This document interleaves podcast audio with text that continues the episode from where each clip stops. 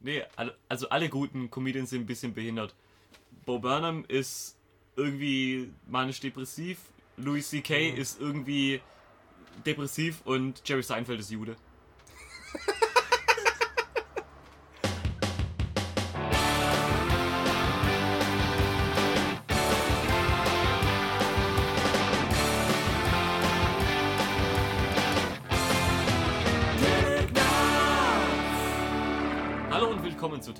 Teleknarz, eurer monatlichen Kastration. Mein Name ist Dennis, das Radiogesicht Müller und wie immer bei mir Sir Achim Bechtold. Godzilla zum Große. Mhm. Wie immer begrüße ich euch mit meinem rollenden R im Rachen und heute zum Thema ähm, junge Leute, die erfolgreicher sind als wir und die wir deswegen hassen. Vorrangig Bo Burnham, dessen neues Programm Make Happy wir gerade eben erst gesehen haben. Hast du das auch genauso notiert, das Thema? Finde es extrem geil, dass unsere Titel immer länger werden. So, sollen wir es noch irgendwie zusammenfassen? Mit einem klügeren Titel? Können wir es nicht irgendwie verallgemeinern und das alles irgendwie als Thema Die nehmen? Jugend von heute. Ja, genau. Oder wir lassen es einfach. Ich habe eh noch ein Dreizeiler Layout-Vorlage für die Titelbilder von da. Ich finde, oder wir lassen es einfach fast auch gut zusammen, wie wir ja. zu unserer Kunst und den äh, mhm. jungen Vertretern der Zunft stehen. Mhm, mh. Wir könnten so probieren, so gut zu werden wie Louis C.K. oder Bob Burnham. Ja. Oder wir lassen es. Oder wir lassen es gerne, ich gerade sagen. Um so zu werden wie Louis C.K. muss mein Leben wenig, also deutlich frustrierender ablaufen und dazu bin ich noch nicht bereit. I'm your, I'm your man. Also. das ist schön. Ähm, ja, also ich, ich glaube generell einfach mal ähm, das Thema Performer und Leute. Punkt. ähm, also das Ganze ist natürlich unter, vor dem Hintergrund, dass wir jetzt gerade das neue Set von Bo Burnham angeguckt haben. Der hat, äh, was 2000... 13 glaube ich etwa was. 2013, 2014 kam das erste Programm von dem raus. Also der hat irgendwie 2009, 2010 glaube angefangen, hat irgendwie so ein Video bei sich in Dachgeschosswohnung mit seinen Eltern gemacht. Ja. Ähm, Kinderzimmer. Ich habe mega durchgestartet auf YouTube, war irgendwie zeitlang bei den meistgeguckten Videos überhaupt dabei. Mhm. Wir sprechen hier vom fernen Jahr 2009, ja. Da haben die meisten Leute, die heute im Internet deine Mutter gefickt haben, äh, noch in die Windeln geschissen. ähm, Ach, oh, ich glaube glaub tatsächlich. oh, nicht schlecht, nicht schlecht. Ähm, und haben 2014 irgendwann sein erstes Programm auf die Beine gestellt. Und wir sind ja so mega Fans von diesem Programm gewesen, ja. dass wir das euch mal uns zusammengefunden haben. Und haben Samstag sag. Sag mal kurz den Titel dazu. What? what? Punkt. ja, what? Punkt. Übrigens auch ein genialer Trailer macht es wirklich Sinn, ein Programm auf die Beine zu stellen mit so viel Geld und so viel Zeit, die da rein investiert werden und dann das Ganze kostenlos auf YouTube bereitzustellen? Und meine Antwort ist, what? Super. Ja. Also auch ein guter Mann, der, der verstanden hat, A, was seine Zielgruppe ist und B, wie diese Zielgruppe funktioniert. Ähm, genau das ist eben auf YouTube und Netflix veröffentlicht, weil ähm, ohne das wären wir nie darauf aufmerksam geworden. Ähm, also ich habe es mal auf Netflix irgendwann halt gesehen, zufällig. Habe dir dann den Link auf YouTube geschickt, nachdem ich den gegoogelt habe und gesehen habe, geil, hat es einfach auf YouTube hochgeladen, der geile Wichser. dann hast du es angeguckt, wir waren uns dann ziemlich einig. Ja, wir lieben den jetzt. Es ist ohne Scheiß, also dieses Programm ist, gehört zu den besten fünf Dingen, die ich in meinem mhm. Leben erlebt habe. Wenn ihr jemals eine Stunde sinnvoll investieren wollt, guckt euch What von Bob Burnham an. Ganz ehrlich, es gehört mit zu den besten Sachen, die ich generell irgendwie mal gesehen ja. habe. Irgendwas, was Kunst ja. angeht, sei es Filme, sei es Stand-up-Comedy, live oder auf, auf Tape oder halt auf, auf Video oder, oder Musik oder sonst was. Es gehört einfach zu den besten Dingen, die ich jemals wahrgenommen habe in, in diesem Universum. Von, von, hast du auch mal erzählt, von den fünf äh, besten Dingen in deinem Leben, die du erlebt hast, auch Platz 3 vor deiner eigenen Entjungferung. die war gar nicht mal so geil. oh, unter Platz 5 oder was? Ja. Oh, krass. gib, gib mal kurz mal Platz 4. Mehr will ich gar nicht wissen. Oh, ich, ich habe kein. Äh, hm, also auf jeden Fall sind, sind wahrscheinlich drei, drei Programme von äh, Louis C.K. unter den Top 10 mindestens. ähm, Black Books ist auf jeden Fall dabei. Oh, okay, okay. Ähm, dann ist eine Mal auf dem Bang Head Festival, wo ich gesehen habe, wie Tobias Summit äh, von Edguy von der Bühne geflogen ist. das fand ich ziemlich gut. Und sonst ähm, das Black Sabbath Konzert in Dortmund, wo ich ziemlich besoffen war wo wir uns äh, durchgedrückt haben. Ähm, mein Bruder und noch ein, ein Kumpel und ich, ich glaube, Rocker war es, bin gar nicht mehr sicher, haben uns da durchgedrückt, so nach vorne und bla bla. Und Rocker hat eine Tüte Chips in der, in der Hand. Und irgendjemand steht die ganze Zeit hinterher und dann reinklang. Und so, hey, was soll denn das? Und so, ha, ich wollte halt bloß ein bisschen was von den Chips haben. So, oh Gott sei Dank, endlich jemand, wo gescheit schwätzt hier. Im Ruhrpott. Ja, also das war geil. Da sind wir nachts noch durchs Hotel und haben äh, Dekoration umgestellt und so. Sind dann noch in der Hotelbar versumpft. Äh, versumpft. Am nächsten Morgen ähm, im Frühstücksbuffet hat mich dann einer von den einer von der Bedienung von dem Hotelpersonal gefragt, ob ich noch einen Jackie Cola haben wollte. Und ich glaube, mich nicht erinnern, den Typ vorab getroffen zu haben, aber anscheinend konnte er sich an mich erinnern. Sehr gut, sehr gut. Ja, und Rocco wollte, glaube ich, noch in den Pool, aber haben ihn irgendwie davon abgehalten. Großartig. Also das ist so auf jeden Fall Ja. bei den Top 10 dabei. Also bei mir ist auch ziemlich hoch oben. Ähm, ich würde sogar sagen, es kommt so irgendwo unter der Szene aus Der Weiße Hai, wo der Hai explodiert. und wahrscheinlich so ein Platz direkt unter der Szene aus äh, John Dies at the End, wo sich eine Türklinke in einen großen Penis verwandelt. Ähm, so irgendwo da ist einzuordnen. Spoiler-Alarm. Spoiler! ich habe gerade eine E-Mail bekommen. Ah. Hoffentlich hört man das. ähm, wie auch immer, auf jeden Fall hat der jetzt ähm, sein neues Programm rausgebracht und äh, der hat es eben so einen, seinen, seinen ganz eigenen Comedy-Stil und er hat es in dem neuen Programm auch selber eigentlich ganz gut zusammengefasst. Er macht eine Performance über das Performen. Ja. Und äh, alles in dieser Show ist so mit Meta. Meta-Humor behaftet und so clever und durchdacht. Und ich habe es gerade erst wieder gedacht, es ist eigentlich so krass, sich das alles merken zu können. Weißt du, das ist so ein perfekter Ablauf und Ja. du hast wirklich das Gefühl, alles, wirklich alles ist millimetergenau einstudiert, was er macht, wo er hingeht, was Wo er hinguckt, welche Zeichen er an Tontechnik gibt und dergleichen mehr. Ja, ja, genau. Das ist wirklich richtig, richtig durchtrainiert und eingespielt. Und es ist so eingespielt, dass es mir dann auffällt, wenn, also dass ich wirklich darauf achte, wie in einem Film, okay, ähm, so, so klassische Filmmaßnahmen sind so Cowboys und Aliens, fällt mir jetzt gerade spontan ein als Thema. Den habe ich jetzt zufällig gekauft auf DVD letztens für 2 Euro, deshalb denke ich gerade an den Film. Mhm. Ähm, das ist klassisches Filmemacher-Ding. Am Anfang kommt ein Messer vor, da kommt, erklärt halt ein Hauptcharakter, hey, dieses Messer habe ich meinem Vater geschenkt bekommen, da stehen meine Initialen drin, dieses Messer ist mir heil, äh, hoch und heilig Ja. und gibt es weiter.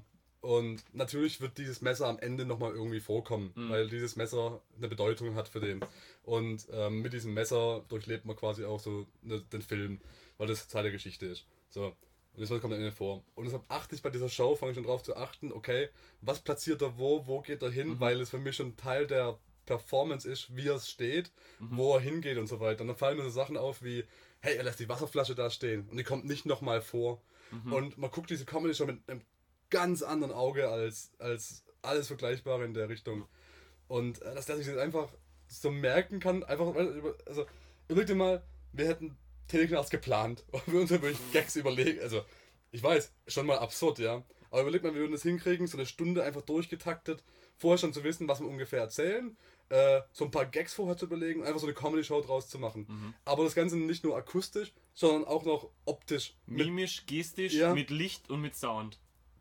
Das ist einfach die Härte. Das ist einfach nur die Härte. Das ist ein- eine Stunde, ein Stroboskopfeuerwerk an Gags und Bewegungen, die du schon gar nicht mehr richtig nachvollziehen kannst. Und Mhm. ah, das ist einfach, es es ist genial. Und Aber es wirkt, man muss dazu sagen, es wirkt nicht so, als ob er es einstudiert hat. mhm. Es muss aber einfach so sein.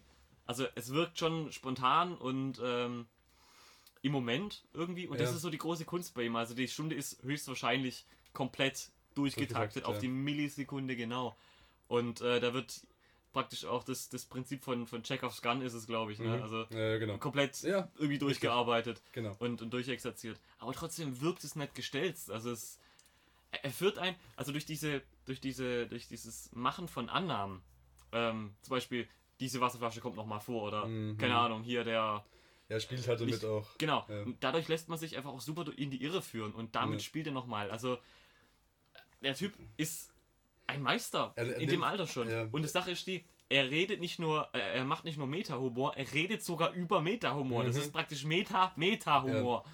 Also das, Ah! das ist das, das Geile bei dem. Ähm, wir haben auch schon mal über Community geredet bei den Serientipps. Mhm. Und ähm, der ist ja auch drauf, der, der, der Showmaster, der Showrunner von äh, Community, äh, den ich namentlich gerade mal wieder vergessen habe und es nebenher googeln werde und es einfach aus Zeitgründen und zur Füllung der Unterhaltung trotzdem weiterredet. Ich weiß noch aus der Folge damals, dass Mia dir den Namen zugerufen hat. Ja, schon, aber die ist halt gerade nicht da. Ähm, aber wie auch immer, also die haben äh, beide so einen, den gleichen Stil, Gags zu schreiben, habe ich das Gefühl. Und ich meine, ich betrachte es dann auch immer, jetzt natürlich, wo man nochmal darüber referieren, betrachte ich das aus der Sicht, okay, wie ist dieser Gag zustande gekommen? Und ich habe das Gefühl, ähm, der hat die gleiche Herangehensweise, das zu schreiben, indem er einfach so einem Gag drei Ebenen verleiht. Mhm. Ähm, und ein gutes Beispiel ist so dieser eine Gag aus dem neuen Programm, Spoiler-Alarm. Ist eine Comedy-Show, kann man die überhaupt spoilern? Ähm, ja, doch, doch, ich denke schon. Ja, na gut. Ähm, man erlebt ja viel von dem Überraschungsmoment. Also ja, das stimmt. Timing ist ja eben so wichtig, wenn man eine Erwartungshaltung hat. Das stimmt, ja. aber andererseits, ich erzähle den Gag ja jetzt auch, also halt schlechter. aber ähm, ist mir eigentlich auch grundsätzlich egal. Also grundsätzlich würde ich empfehlen, bevor ihr die Teleknast-Folge anhört, guckt dieses Programm an. Ja, gibt es gerade auf Netflix, weltweit erschienen am 3. Juni. Ähm, so, äh, Dan Harmon heißt er übrigens.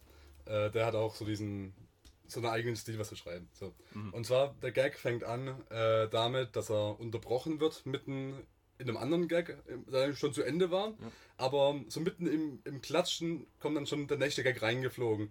Dann kommt so aus dem Off, wird dann so ein eingespielt, so, so eine kindliche Melodie, ähm, wo die ihn dann anstimmt mitzusingen, hey Bo, willst du ein Lied singen? Hey Bo, willst du ein Lied singen? Und dann lässt sich mitreißen und es ist so ein Aufbau von 5, 6 Sekunden, wie er keinen Bock hat und das so ein bisschen ablehnt und irgendwann lässt sich von der kindlichen Melodie mitreißen, sagt er, hey, ja, ich will mitsingen. Und dann sagt die Kinderstimme, you're a fag. hey Bo, guess what? What? You're a fag.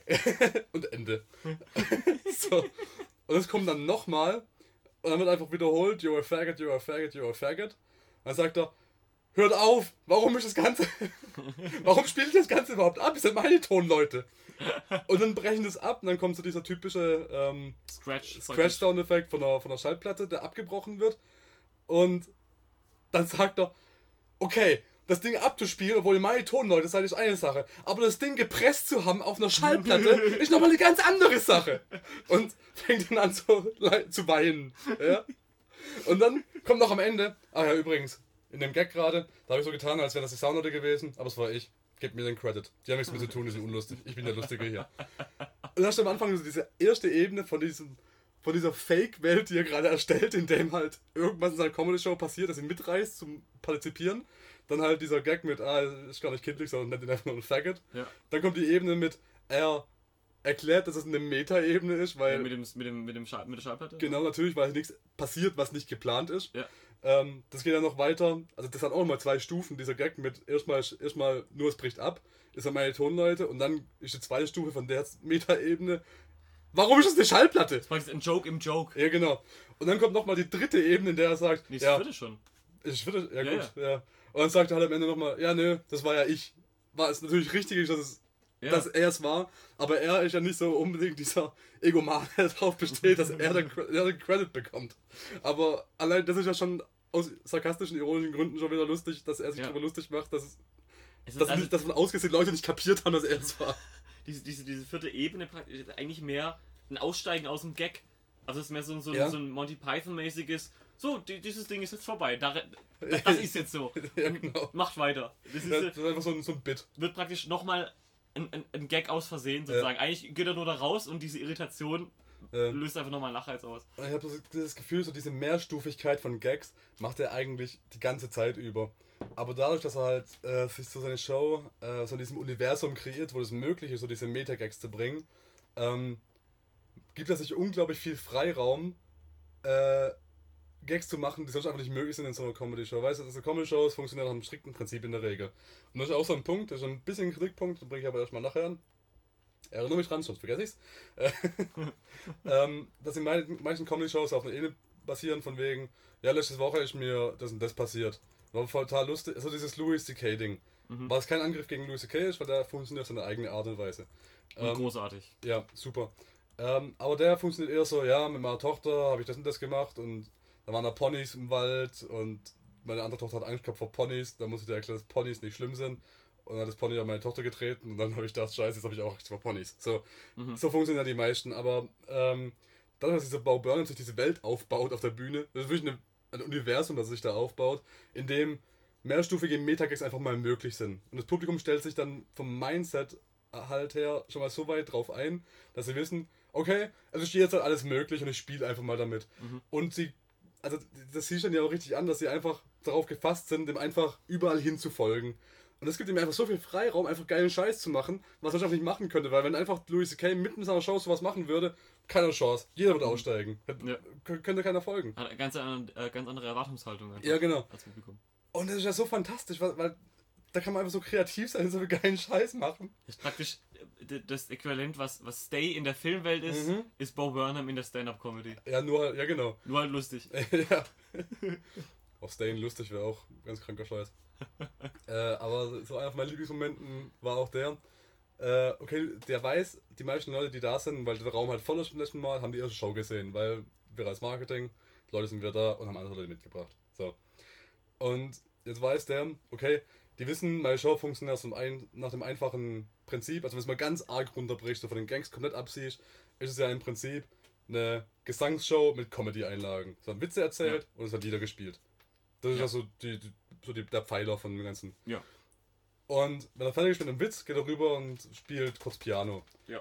Funktionieren ganz viele Comedy Comedians, funktionieren nach dem System, aber er bringt natürlich noch ein bisschen Witz damit rein. Und er weiß das, dass die Leute das wissen. Und er geht zum Piano rüber und jeder weiß, ah, okay, jetzt spielt er gleich ein Lied. Und dann geht er am Piano vorbei und sagt, fuck you! Und zeigt dem Publikum Stinkefinger und geht das Piano rum. Ihr braucht mir nicht zu erzählen, weil ich Piano spiele. Erzählt mir nicht, dass ihr wisst, dass ihr eine Erwartungshaltung habt, die ich auch noch erfüllen muss. Fuck you! Und mach einfach weiter mit irgendwelchen blöden Gags. Es ist so gut, weil er das zeigt einfach auch, dass er sich Gedanken macht und versteht, wie sein Publikum funktioniert. Und Ja. so diese Reflexion mit der Zielgruppe ähm, und auch die Zielgruppe dann quasi, also ich will jetzt nicht sagen, dass er sich marketingtechnisch an eine Zielgruppe richtet, aber ich glaube, er macht sich schon ganz genau Gedanken darüber, welche Gags funktionieren und wie er mit seinem Publikum umgehen muss, um auch diese, diese Welt auf einer Bühne äh, zu schaffen und zu erhalten. Und zu zeigen, dass er immer noch der Typ ist, der Ja, hier die genau. Kontrolle hat. Also, ja, ja. also bei vielen Comedians, denke ich mal, ist es so, dass die, dass die Kunstform mehr Kontrolle über den Comedian hat, als der Comedian über die Kunstform. Und bei Bob Burnham ist es halt gerade andersrum. Er drückt sie jedes Mal aufs Auge, dass er immer noch, ein, noch einen Mhm. Schritt oder zwei weiter gedacht hat als du. Genau, weil er halt äh, diese Erwartungshaltung selber kennt, sich genau mit seiner Materie auseinandersetzt. Und auch wenn er da in einem Lied am Ende behauptet, dass er sehr wenig von allen Dingen weiß, weiß er über das, was er tut, schon sehr, sehr genau Bescheid. Mhm. Also das siehst du ja jeder Sekunde an in dem Film, äh, in im Film sage ich schon fast, weil es einfach so ist, diese Performance, dass alles so extrem durchgetaktet ist. Und ich glaube, der sieht das eher als, soll ich sagen, so eine Mischung aus Ausstellung in einem Museum und einer, und einer, Oper, was er da macht. Mhm. Als, so, so eine, als so Art Comedy-Show. Performance. Ja, so. genau, so, so, ein, so eine Art Performance, genau, so ein Happening, so ein Kunst-Happening Ja, eigentlich. Ähm, und durch dieses Verständnis, dass er es so versteht, sieht er sich selber halt als einen Kunstschaffenden, die anderen gucken ihm halt dabei zu. Ähm, und äh, der Rest ist einfach scheißegal, habe ich das Gefühl. Und aber ich, alles an dieser Performance ist so großartig. Ähm, Also der verbindet Kreativität mit, ähm, mit einer mitreißenden Performance und einfach handwerklichem Geschick. Ja.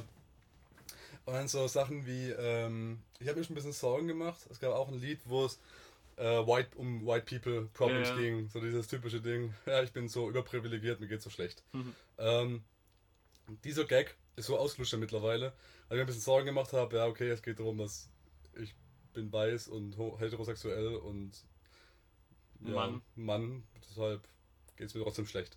Mhm. So dieses Ding ist ja so ausgelutscht und ähm, viele Comedians, habe ich auch ein paar gesehen in letzter Zeit, die halt immer darauf anspielen, ähm, die treten es halt so ein bisschen aus, so, ha, ich mache mir Sorgen um mein Haus, während nebendran die Neger verbrennen. Äh, war was ich meine, aber das ist Ja. so, die reiten das dann tot. Bevor sie den Satz ausgesprochen haben, weiß ich, ja. Es ist mir sehr wohl bewusst, äh, dass es mir besser geht als anderen und ich trotzdem über mein Leben mecker. Aber das hat ja damit nichts zu tun. Es ist so, warum soll ich meinen Teller aufessen, nur weil Afrikaner nichts zu essen haben? Das gibt denen nicht mehr Essen, wenn ich mein Essen aufesse. Im Gegenteil. Eigentlich sollte das sogar eine lobenswerte Sache sein, weil deine Eltern dann sehen, oh guck mal, da ist nicht so viel, kaufe ich nicht so viel, der Markt muss nicht so viel produzieren, muss er die anderen Länder weniger ausbeuten. Mhm. Aber das habe ich, genau, genau da habe ich das Gefühl, dass der Bo Burnham eher so das große Ganze sieht und das dann eben zusammenpackt und das ein bisschen cleverer macht, weil bei dem Lied habe ich zu keinem Zeitpunkt das Gefühl gehabt, er will mich irgendwie ermahnen. Ähm, ich habe eher so das Gefühl gehabt, er packt es jetzt halt auf diese übertrieben satirische Ebene, ähm, wo dann einfach mit dem Meta-Humor, also dieser den Refrain zum Beispiel, nochmal auflockert.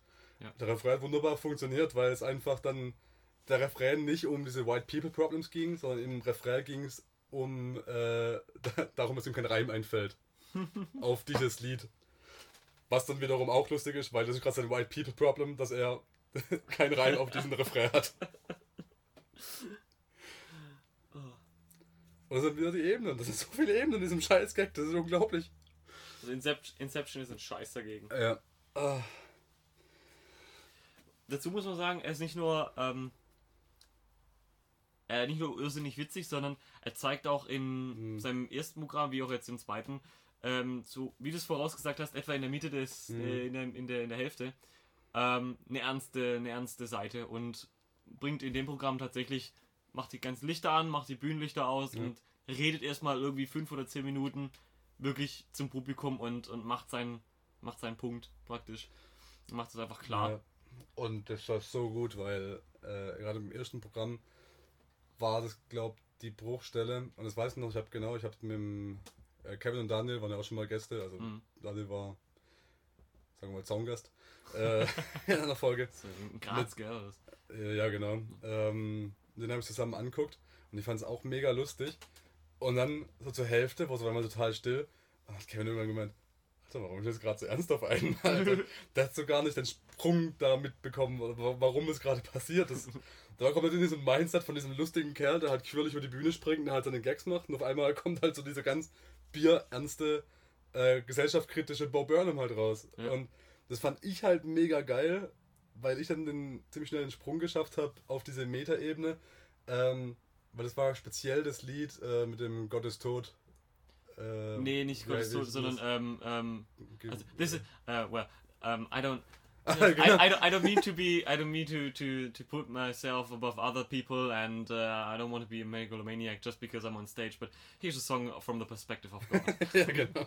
da geht es irgendwie drum ja ähm, ist, ist mir egal ob ihr an mich glaubt vielleicht glaube ich ja gar nicht mehr an euch Ja, genau. Und dieses, ähm, dieses Lied ist eigentlich richtig, richtig scheiße ernst. Und ähm, in der ersten Strophe sind noch ein paar Gags dabei. Und dann auf einmal äh, dreht er sich quasi zum Publikum auf, rum und dreht, äh, singt einen Refrain, wo es dann halt darum geht, dass Gott sich einen Scheiß für euch interessiert. Und auf einmal ist totenstill.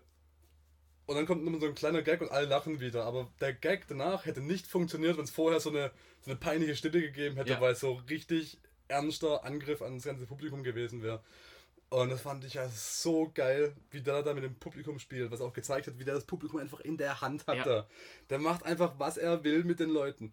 Und die folgen ihm einfach überall hin. Das fand ich so mega geil. das zeigt auch wie, wie nah ähm, Comedy oder wie nah Komik an Beleidigung ist also im Prinzip der Unterschied ist nur dann ob einer lacht oder nicht Ja, oder an Tragödie, genau. Ja. Also, weil das, das Lied ist so ernst und tragisch und alles, was danach kommt, ist auch ziemlich tragisch. Es ist dann, da ist dann wirklich eine Stage-Performance.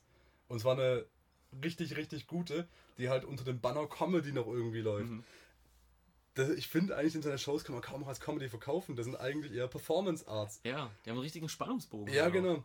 Comedy verkauft sich halt besser und der macht halt alles noch ein bisschen lustiger, deshalb kann man es generell schon als Comedy verkaufen, aber oh, leck mich am Arsch. Das, das wirklich einfach der beste Entertainer in diesem Comedy-Fach, den ich gesehen habe bisher.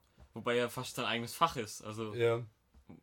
Ich, das wieder so einer, der glaubt, ähm, ich überhaupt mal in zehn Jahren gibt es so ein extra Genre für den, wenn er nochmal so ein paar Shows macht, wo halt dann von ihm gegründet wurde, ein paar äh, Trittbrettfahrer halt dann mitgelaufen sind und das gleiche ungefähr. machen. Comedy. ja, aber das, das lässt sich einfach kaum mit irgendwas vergleichen und ja, Performance Art trifft eigentlich ganz, ganz gut, was der da macht. Ja. Performance Comedy. So ein bisschen der, der, der Kurt Cobain der Stand-Up-Comedy irgendwie so. Ja, es ist wirklich, Ganz, ganz merkwürdig. weißt, du, sonst manchmal, wenn er halt seine Gags bringt und ähm, das ist auch so die Mehrschichtigkeit. Ein, einer von meinen Lieblingsgags äh, in der, in, beim ersten, bei What war, ähm, dass er von seinem Vater erzählt, äh, der, äh, sein Vater meint, äh, er würde so tuntig rüberkommen. War, war das so? Dann sagt er, oh yeah, prove it! Und dann sagt er halt in so einer, seiner homosexuellen Stimme, während er aus seiner Arschtasche so, so eine Handvoll Glitzer, Konfetti Glitzer, rauszieht und nach oben wirft und dann in diesem runterregnenden Rinnsal von lilanem Glitzerkonfetti steht und er sagt, prove it! Und dann zehn Minuten später sagt er nochmal, ja, wir haben noch viel Kritik. Viele Kritiker sagen, er wiederholt sich zu oft und wirft einfach nochmal dieses Glitzer-Konfetti in die Luft. ähm, und das, weißt, das funktioniert so gut, weil es einfach so durchgetaktet ist und du merkst einfach, er ist ein richtig guter Schauspieler auch, weil er das mhm. halt so rüberbringt, als wäre es gerade so ein persönliches Gespräch zwischen ihm und dem Publikum, mhm. um dem Publikum halt zu erklären mit anderen Worten, ähm, warum er jetzt gleich den Gag macht, den er macht. So einfach so ein neues Kapitel aufzuschlagen ja. und sagt, hey, ich wiederhole mich zu oft, habe ich mal was Neues ausprobieren. Weil sagt dann, ja, das machen wir jetzt einfach mal so. Aber dieser ganze Satzbau, ich behaupte mal, dass das alles so auswendig gelernt ist, dass ich das. Ja, glaube ne, ich auch. Dass wirklich selbst der sehr persönliche Satzbau, wie er das mit dem Publikum interagiert, so durchgeplant ist, dass dieses.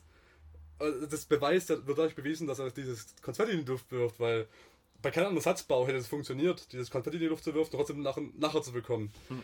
Und das ist einfach so fantastisch, das ist einfach zuzugucken, weil du nie genau weißt, was ich jetzt. Und gleichzeitig ähm, schafft es halt authentisch zu bleiben dabei, weil, wenn dann mal irgendwie ein Hackler kommt, was reinruft, ist er im gleichen Modus drin. Ja. Also er, er klingt er, dann nicht Er weiß anders. genau, wie er auch klingt und kann ja, genau. perfekt für sich selber skripten sozusagen. Ja, genau. Und dieser Stage-Bo Burnham hat wahrscheinlich nichts mit dem echten Bo Burnham zu tun, aber er ist wirklich diese Figur die ganze Zeit und das macht ihn zu einem fantastischen Schauspieler, zu einem fantastischen Comedian. Und er ist einfach mega clever. Also ich, ich kann den nicht genug loben. Ähm, Holy shit, the water is real. ja. äh, das neue, haben wir schon gesagt, wie die neue Show heißt? Äh, ähm, Make Happy, ich hab's ja. in der Anmoderation Okay, erwähnt. okay, gut. Unbedingt ähm, angucken, Bo Burnham, What und Make Happy.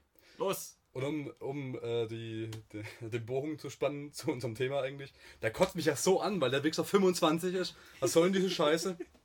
1990 geboren im August, ein Jahr nach mir. So ein blöder Hurensohn. Hm. Haha, ein Jahr vor mir.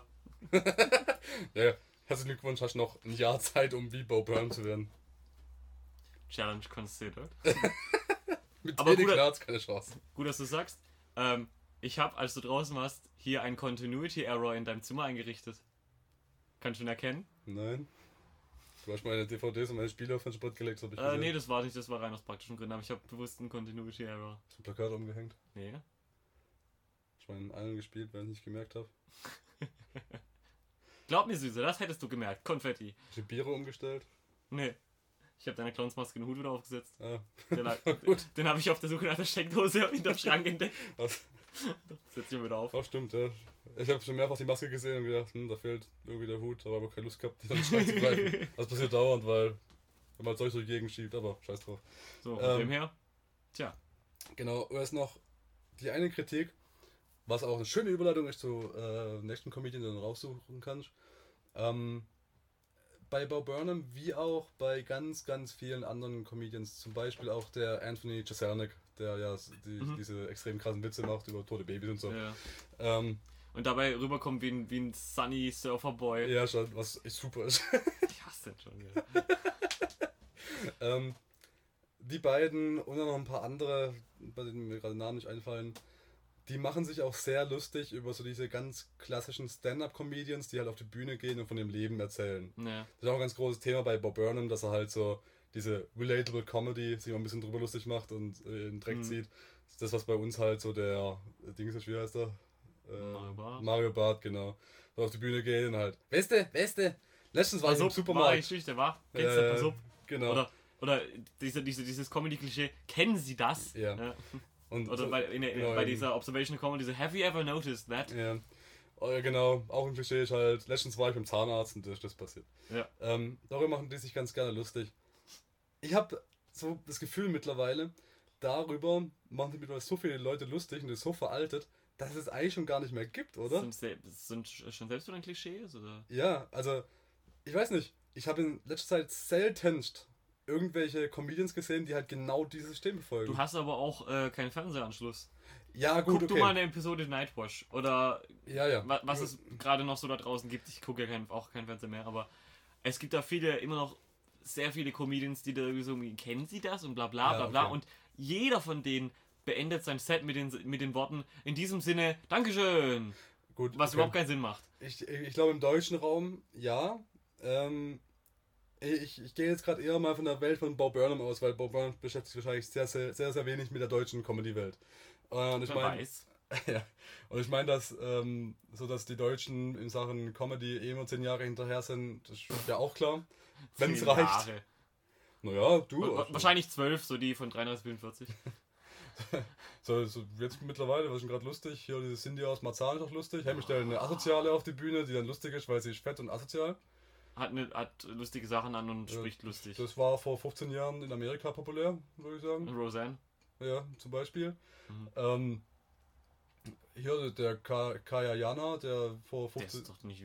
Was? Ja, da hat er vor 10 Jahren, hatte, ja, jetzt nur so als Beispiel, aber vor 10 Jahren hat er ja so seine Hochphase gehabt, habe ich das Gefühl gehabt, also Ja. 10, 15 Jahren. Ja, und 10, 15 Jahre davor war gerade Eddie Murphy groß im Kommen, der ja auch viel so Ja, Rassenhumor wobei ich würde Kaya Jana eher in die Ecke stecken mit, hat lustige Sachen an und spricht komisch. Mit seinen ganzen blöden Charakteren Ja, auf der Zunge. Hast du Mit Eddie Murphy. Professor mit Eddie Murphy gesehen? Äh, ja, okay, aber bei Eddie Murphy würde mir eher äh, Michael Mittermeier einfallen zum Vergleich. So, Ja. so ein schnell schwätzender, ja, ja. eine schnell, schnell schwätzende Minderheit. Ja, also so in, in und Sachen, in Sachen Stand-Up-Comedy richtig. Ich dachte jetzt auch gerade eher so an die Saturday Night Live-Auftritte und halt Okay. äh, Filme von Eddie Murphy. Das war also der verrückte Professor, ist ja genau das. Ja. Äh, spielt halt verschiedene Rollen, verschiedene Rassen und spricht halt lustig in, in Dialekten. Ha, ha, der Ja. spricht gar nicht so, wie er sonst spricht. Ja, genau. Ha, ha, ha, Guck mal, er ha, lispelt. ha, wir, wir, wir sind nicht gegen Juden. Er, er lispelt und hat einen Fatsuit an, das ist sehr lustig. Ah, ich bin nämlich auch fett. Ja. Ähm, von daher, äh, deutsche Comedy nehme ich jetzt mal außen vor. Aber gerade so im amerikanischen Sektor und ähm, ich, ich glaube nicht, dass er sich da jetzt lustig macht über so ganz junge Newcomer-Comedians, weil da in dem Sektor glaube ich total, dass das ja noch gang und gäbe ist, so in amerikanischen Comedy-Clubs, dass da halt die Leute noch herkommen und halt genauso diese, kennen sie das, Witze machen. Mhm. Ähm, das ist, glaube ich, äh, aber bei den großen Comedians eher nicht so die Sache. Der einzige, der mir spontan einfällt, ist halt auch Louis C.K., der aber das Ganze halt mit so viel Witz und Charme und ähm, auch einfach mit guten Geschichten macht Ja. übers Leben, dass ich nicht glaube, also ich glaube nicht, dass Bo Burnham ähm, äh, quasi Louis C.K. angreifen will. Glaube ich auch nicht, weil Louis C.K. nimmt zwar so diese, diesen klassischen Hintergrund, den er von, ähm, zum Beispiel von Jerry Seinfeld, aber auch von George Carlin Ja, so aufgepickt genau, hat, Carlin. nimmt so diesen, diesen klassischen Hintergrund, aber geht halt auf Tabuthemen drauf Ja. oder auf diese, diese, praktisch, kennen Sie das, wenn Sie den Drang haben, mit Ihrem Auto einmal auf der. Autobahn nach links zu ziehen, um einfach nur zurückfahren, ja. ja, genau. Ihr nimmt halt genau das und das ist halt schon wieder ein Tabuthema und das Ja. spricht er halt an und ich denke, das ist eher was, würde ich vermuten, was Bob Burnham bewundert Genau. und was er eher. Ja, weil also genau das ist so das Ding. Louis C.K. nimmt halt so diese. Er, er lebt in einem klassischen Universum, also er schafft sich dann nicht selber eine Bühnenwelt, ähm, bleibt also da bodenständig, aber geht halt auf extreme Sachen und auch Gedanken ein. Mhm. Und das ist auch so, äh, bei, so, bei solchen Leuten fällt mir immer so ein, so ein klassisches Zitat ein. Äh, das heißt, dass ähm, kleine Geister, nee, große Geister reden über Ideen, äh, mittlere Geister reden über Dinge und kleine Geister reden über andere Geister. Mhm. Ähm, so kleingeistige Leute reden über andere Leute. Ja. So dieses Ding. Und ähm, so wie wir gerade über Louis C.K. ja, zum Beispiel. ja, das ist glaub, ja, scheiß drauf. Cut. Nee, ähm, was ich sagen wollte ist, ähm, Louis C.K. hat ja eher, geht ja eher auf Gedankenwelten und Ideen ein. Also der, der macht ja schon mehr Gedankenexperimente, als dass er darüber redet, wie er letzte Woche nach äh, Mexikanerbesuch kacken musste. Mhm. Ähm, und das ist, glaube ich, wirklich So Adam Sandler. ja, genau. Das ist ja tatsächlich dann was, wo, wie du schon richtig sagst, das, wo wir glauben, dass Bob Burnham es eher bewundert. Aber abgesehen von dem fallen mir jetzt wenig Leute ein, die so in diesem Sektor noch arbeiten. Weil, ähm, also ich habe gerade auch eine Liste mal offen mit irgendwie den, äh, den wichtigsten Comedians und Stand-Up-Programmen, die es gerade zur Zeit so gibt. In einer Ähm. recherchierten Sendung. Wow. Eigentlich soll ich es dann nicht aufrufen, einfach aus, aus Gründen. ähm, also wird auch Louis C.K. genannt, George Carlin, äh, Richard Pryor, oh, den Mhm. habe ich gar nicht gesehen. Also zwei von drei sind schon tot. Ja. Okay, Aziz Ansari. Ähm, Ah, der hat doch dabei Dings mitgemacht. Scrubs. Bei, Bei Scrubs war er der Typ in der neuen Staffel, der immer nur mit seinen Kumpels rumgehangen ist, Pizza bestellt hat und so. ah, ja, ja. Und äh, dann von Dr. Cox gefeuert wurde irgendwann. Hier, Ah, der- dieser, indisch aussehende Typ. ja, ja, aber der, der, der hat auch noch in einer anderen Serie irgendwo mitgemacht, glaube Ja, ich. bei mehreren Ich glaube Sachen. bei Office oder sowas. Nee, Parks and Recreation. Ja, genau, genau. Ähm, Der ist halt auch auf, wegen seiner lustigen, quirligen Art so ein bisschen lustig. Der macht es noch so ein bisschen mit diesem, kennen Sie das, Humor? Mhm. Ich aber auch, ja, ich weiß nicht. Fällt aber mehr unter die, unter die Kategorie, guck mal, ich habe eine andere Hausfarbe, Hautfarbe und, äh, eine andere Hausfarbe ist auch gut. Haha, das ist eben, Mhm. der hat kein Haus. Ähm, hat eine andere Hautfarbe und, äh, ja, an, ich rede komisch. Genau. Und so dieses, äh, angucken, weil anders. Ja. Es ist eher so, geht wieder Richtung, in die Kai, äh, Richtung Kaya, ja. Also, Aziz Ansari kann ich mir schon vorstellen, dass der so am ehesten noch in diese Schiene fällt. Äh, aber bei den anderen Sachen, die ich mir hier angucke, ähm, hier speziell, äh, ähm, was auch sehr be beliebt war, war das Comedy Special von äh, Galifianakis, wie heißt denn der? Zack Galifianakis. Zack, genau. Der hat so ein Comedy Special gemacht, auch in so einem Comedy Club. Das war ja auch saugeil einfach nur. Echt? Und der hat genau das gemacht, was Bob Burnham auch gemacht hat, nur halt ist er permanent im Klavier gehockt. Und hat dann nebenher noch reingeredet, aber der hat halt so sein, so wie man sich den Typ vorstellt, genau so war das Comedy Special. Komplett durch. Okay, Ähm, Interessant, kenn ich noch gar nicht, wie heißt das? ähm, eins heißt Life at the Purple Onion und äh, das andere heißt, glaub, bloß I'm Zack Galifianakis, wenn ich Ah, es richtig, richtig weiß. Ähm, gut, Eddie Murphy, ja, hat, er- hätte er schon recht, aber das ist jetzt 30 Jahre her, dann kann man auch mal in Ruhe lassen, weil der hat jetzt so diesen Stand-Up-Sektor, wie es ihn heute gibt, überhaupt mal gegründet. Hm. Da kann man sehr, sehr froh drüber sein, dass der das gemacht hat. Ähm, Bill Burr gibt's noch Ja, ja. der wird ja auch als einer von den ganz großen zur Zeit gehandelt. Aber den, der macht es ja auch nicht. Der macht ja, der macht zwar auch so bodenständige Themen eher, aber geht halt auch erst auf die Gedankenwelten ein und ist halt sehr, sehr extrem dabei. Ja. Ähm, und macht eher Leute noch auf, äh, auf ihre Fehler aufmerksam. Also einer von meinen Lieblingsgags von dem ist, wo er erzählt hat, ähm, da gibt es diese amerikanische äh, Sendung, die aus so dieser Kiste kommt wie äh, Orange County Choppers, ähm, Duck Dynasty, Ja. wo es um diese Gruppe von Hinterwäldlern geht, die halt irgendwie Enten jagen. Mhm. Und in einer Sendung hat äh, dann halt der ganz alte Opa, der 80-Jährige, halt so einen rassistischen Spruch gebracht. Und dann gab es halt einen riesengroßen Aufschrei, dass es nicht geht und rassistisches Gedankengut kann er da nicht verbreiten und so weiter. Wo sich jeder normal denkende Mensch, also inklusive mir, und der scheinbar auch gedacht hat, Moment, Moment, Moment, Moment, Moment. ja, Normal denkende Menschen. ja und okay, du? sorry. Äh, habe ich vielleicht falsch formuliert. Schon klar, dass, das, dass du in einem Podcast bist, der eine Rubrik hat namens Not Short Master to This. Ja, und? Normale Welten. ähm, jedenfalls hat der, äh, also ich habe mir das gar nicht so genau verfolgt, aber jedenfalls hat der einen, einen, einen Spruch gebracht dann in seinem Comedy Special, wo er das dann erzählt hat, genau so wie ich es gerade erzählt habe, und dann gemeint hat, eine Frage an die Leute, die da Beschwerde-E-Mails an den Sender geschickt haben. Was habt ihr gedacht, was in dem Kopf von diesem 80-jährigen Typen im Outback, im Sumpf Amerikas vor sich geht? Was habt ihr gedacht, was dieser Mensch denkt? Wo vollkommen recht hat. Er hat es wunderschön auf den Punkt gebracht mit diesem einen Satz. Es ist ein 80-jähriger Typ, der im Trailer wohnt. Ich gehe davon aus, dass der sagt, oh ja, Juden schwarz ist super, nehme ich. ähm, und äh, der spielt ja auch eher so mein Publikum, also Mhm. So ein ähm, bisschen wie, wie Jim Jeffries auch, ne? So, ja, gut, Jim Jeffries, ja. Ähm, gut, Jim Jeffries hat halt die außergewöhnliche Perspektive, dass er Australier ist und einfach alles machen darf. Klingt alles lustig. Ja. Gut, okay, Kevin Hart macht noch so diese Relatable Comedy, aber ich weiß nicht, die, die fallen mir jetzt alle nicht so speziell auf als diese Mario Barts Amerikas. Mhm. Deshalb, ich glaube, so dieses, dieses klassische Comedy-Ding Comedy von wegen ich gehe auf die Bühne und erzähle mir, was letzte Woche beim Gurkenkaufen passiert ist, das gibt es in der klassischen Form eigentlich schon gar nicht mehr. Höchstens noch als Jeff Dunham. Mit seinen lustigen. Ja. Und ja, ich benutze große Anführungszeichen, lustigen Puppen. I don't use air quotes correctly. Ja. Aber das ist im Prinzip das Einzige, äh, wo ich mir denke, ja, die kritisieren da eigentlich ein bisschen was, was in meinen Augen schon lange kein Thema ist mehr in der Form. Praktisch, äh, ähm, man, man tritt keinen Mann, der am Boden liegt. Ja, so, also jetzt auch letztens habe ich, ähm, äh, gestern oder vorgestern habe ich einen Film gesehen namens Lobster. Und dann nachher noch privat davon erzählen, äh, kommt gleich im Jahresspecial nochmal dann, Hm. als Film des Jahres äh, nochmal vor. Ähm, Immer, immer mit, mit Wassertieren. ja, vielleicht. vielleicht habe ich da einen kleinen Fetisch, Tentakeln. Nein, Das kommt jetzt. Not sure how Ja. Äh, jedenfalls war da auch das gleiche Problem.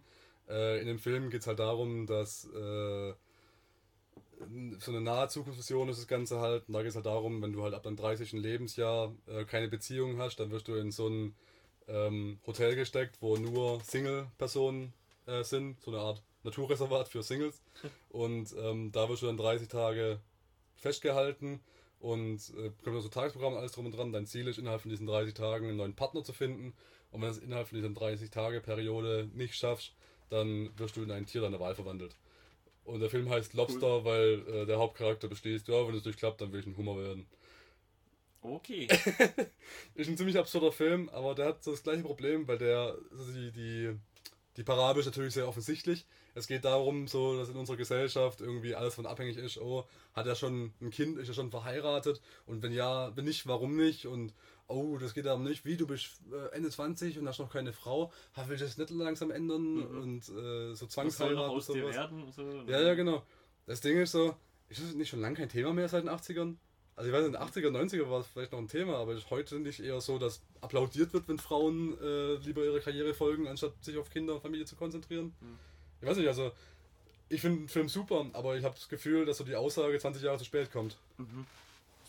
So, das ist einfach das Gleiche, wie ich es gerade bei dieser äh, Bob Burnham-Kritik so das Gefühl hatte. Es war gut, es war lustig, wenn man halt die ganzen Leute kennt, auf die sich so bezieht und vor allem in Deutschland halt dann Mario Bart. Mhm. Aber ähm, muss man da jetzt noch so drauf rumreiten in unserer Zeit jetzt gerade? Erinnert mich an seinen Abraham Lincoln Gag, der auch viel zu spät kam.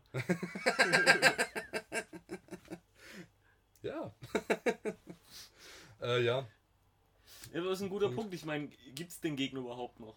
Also. Ja, also ich, ich glaube nicht, dass es. Ja, gut, okay. Ich meine, es gibt immer Leute, die so den, den kleinsten gemeinsamen Nenner finden für ja, Leute. Also in der britischen Comic gibt es ja. zum Beispiel diesen Michael McIntyre, der wirklich so, so, so ein. So, praktisch so ein. So so ein der, der war, als er jünger war, war er ein Douche. Mhm. Ein Highschool-Douche und äh, ist jetzt so ein, so ein Typ in, mit Hemd und Anzug und Föhnwelle und mhm. ähm, blitzendem weißen Grinsen, der ähm, Allgemeinplätze in, in Witze verpackt. Mhm. Und das ist halt so ein genau so ein Typ, den, den lohnt sich anzugreifen, weil der ist auch heute noch ein Douche. Mhm. Ähm, und macht so diese komplett relatable, relatable Comedy. Im Prinzip das Äquivalent, was Nickelback oder Vollbeat mittlerweile in der Metal-Szene sind oder in der Rock-Szene, macht er halt genau als, als mhm. Comedy. Mhm. mhm. So Leute lohnt sich dann auch anzugreifen und die gibt es ja auch noch und die haben ja, ja auch noch Erfolg. Das ja. ist ja genau das. Ja, das ist, ja, das habe ich auch gerade gedacht. Es gibt halt immer so die Leute, die so den so, ja, den kleinsten äh, Denominator, wie heißt es auf Deutsch, angreifen. gemeinsam, ne? Ja, genau. Also dieser, dieser, dieser Hunde-Dressur-Typ, der irgendwie eine Sendung auf RTL hatte und dann auf einmal Stand-Up-Comedy gemacht hat. Ja, ja. Wow. Martin, Martin, irgendwas. Das ist ja kein Fernseher, das lohnt sich. Ja, ja, lohnt sich tatsächlich. Oder, keine Ahnung, Horst Lichter, der auch irgendwie auf mhm. einmal ein, ein, Programm gemacht hat, wo er irgendwie gekocht und nebenher Witze erzählt hat. Und dann denkt, äh. Ja, gut, okay, vielleicht. Und in Deutschland geht ja. die Liste ja noch weiter. Ja, ja, klar. Für den Ceylan und wie sie alle heißen. Ja, in Deutschland glaube ich es sofort. Ähm, ich finde es halt nur auch ganz schön zu beobachten, dass so die wirklich erfolgreichen Comedy-Programme jetzt halt eher die sind, die sich von dieser Formel ein bisschen entfernen. Die haben so ein bisschen den Underdog-Charakter, aber ja. sie sind es eigentlich gar nicht mehr. Ja. Wenn du anguckst, die Bob Burnham Show, die war, die war gut voll. Ja, ja. ja also ich meine, also gerade bei den Netflix-Specials, das letzte, was ich gesehen habe, was größer war, war das von äh, Aziz Ansari, gerade der, der Inder. Mhm. Ähm, das war schon richtig voll. Und weißt du, wer auch ein super Special gemacht hat? Apropos Leute, die jünger sind als wir und noch, erfolgreich, äh, noch erfolgreicher. noch erfolgreicher. Also, wir, haben, wir haben zwei Podcasts, die keiner hört. ähm, der Troy von Community. Ah, der ja. ja eigentlich, der aus Community rausgegangen ist, weil er seiner Webkarriere folgen will. Und dann aus Langeweile hat er ein Stand-Up-Programm gemacht. Das war auch eine Stunde lang richtig, richtig geil. Der okay. hat auch ganz viel so relatable Comedy gemacht, so von der Familie daheim erzählt und so weiter. Aber es war halt nochmal extrem lustiger, wenn man halt ihn als Community kennt, weil er hat, hat auch seine Momente, wo man so weinerlich wird und aus verrückten Gründen einfach. Und da hat er auch so einen 10-Minuten-Bit gehabt, wo er davon erzählt hat, wie er halt als Kind immer äh, von seinen Cousinen, Cousins und so weiter gehänselt wurde, weil er halt der Kleinste war und der Jüngste. Und einmal äh, hat er irgendwie ein Eis geklaut bekommen. Also nee, das Eis von seinem Cousin ist runtergefallen und äh, er hat dann gelacht und dann hat der Cousin seiner Mama gesagt, ich weiß richtig zusammenkriege gerade noch, ähm, hey, der Troy hat mich gerade geschubst. Der heißt nicht Troy, aber ich nenne ihn jetzt Troy. Ja. Ähm, da habe ich mein Eis runtergefallen. Dann hat die Mama gesagt, Troy, gib ihm sofort ein Eis. Und dann war er so stinksauer, weil er seinem Cousin das Eis geben musste, obwohl er gar nicht dran schuld war, dass das Eis runtergefallen ist. Und ähm, das hat sich dann irgendwie gerecht jetzt vor ein paar Jahren, nachdem er erfolgreich war und viel Geld hat wegen Community und seinem Rap-Scheiß. Mhm. Dann kam der Cousin, hey, wie sieht's aus, kannst du mal mitnehmen? Für ein Eis, nicht aufgelegt. wie heißt der Typ hinter Community? Dan Harmon. Ah, exakt. Postzeitgedichts gewinnt. ja. ähm, haben wir noch irgendwelche tollen Comedians, mit denen wir kurz auch was erzählen können? Also Dylan Moran, der Typ von Black Books, macht auch ja. großartige Stand-Up-Comedy.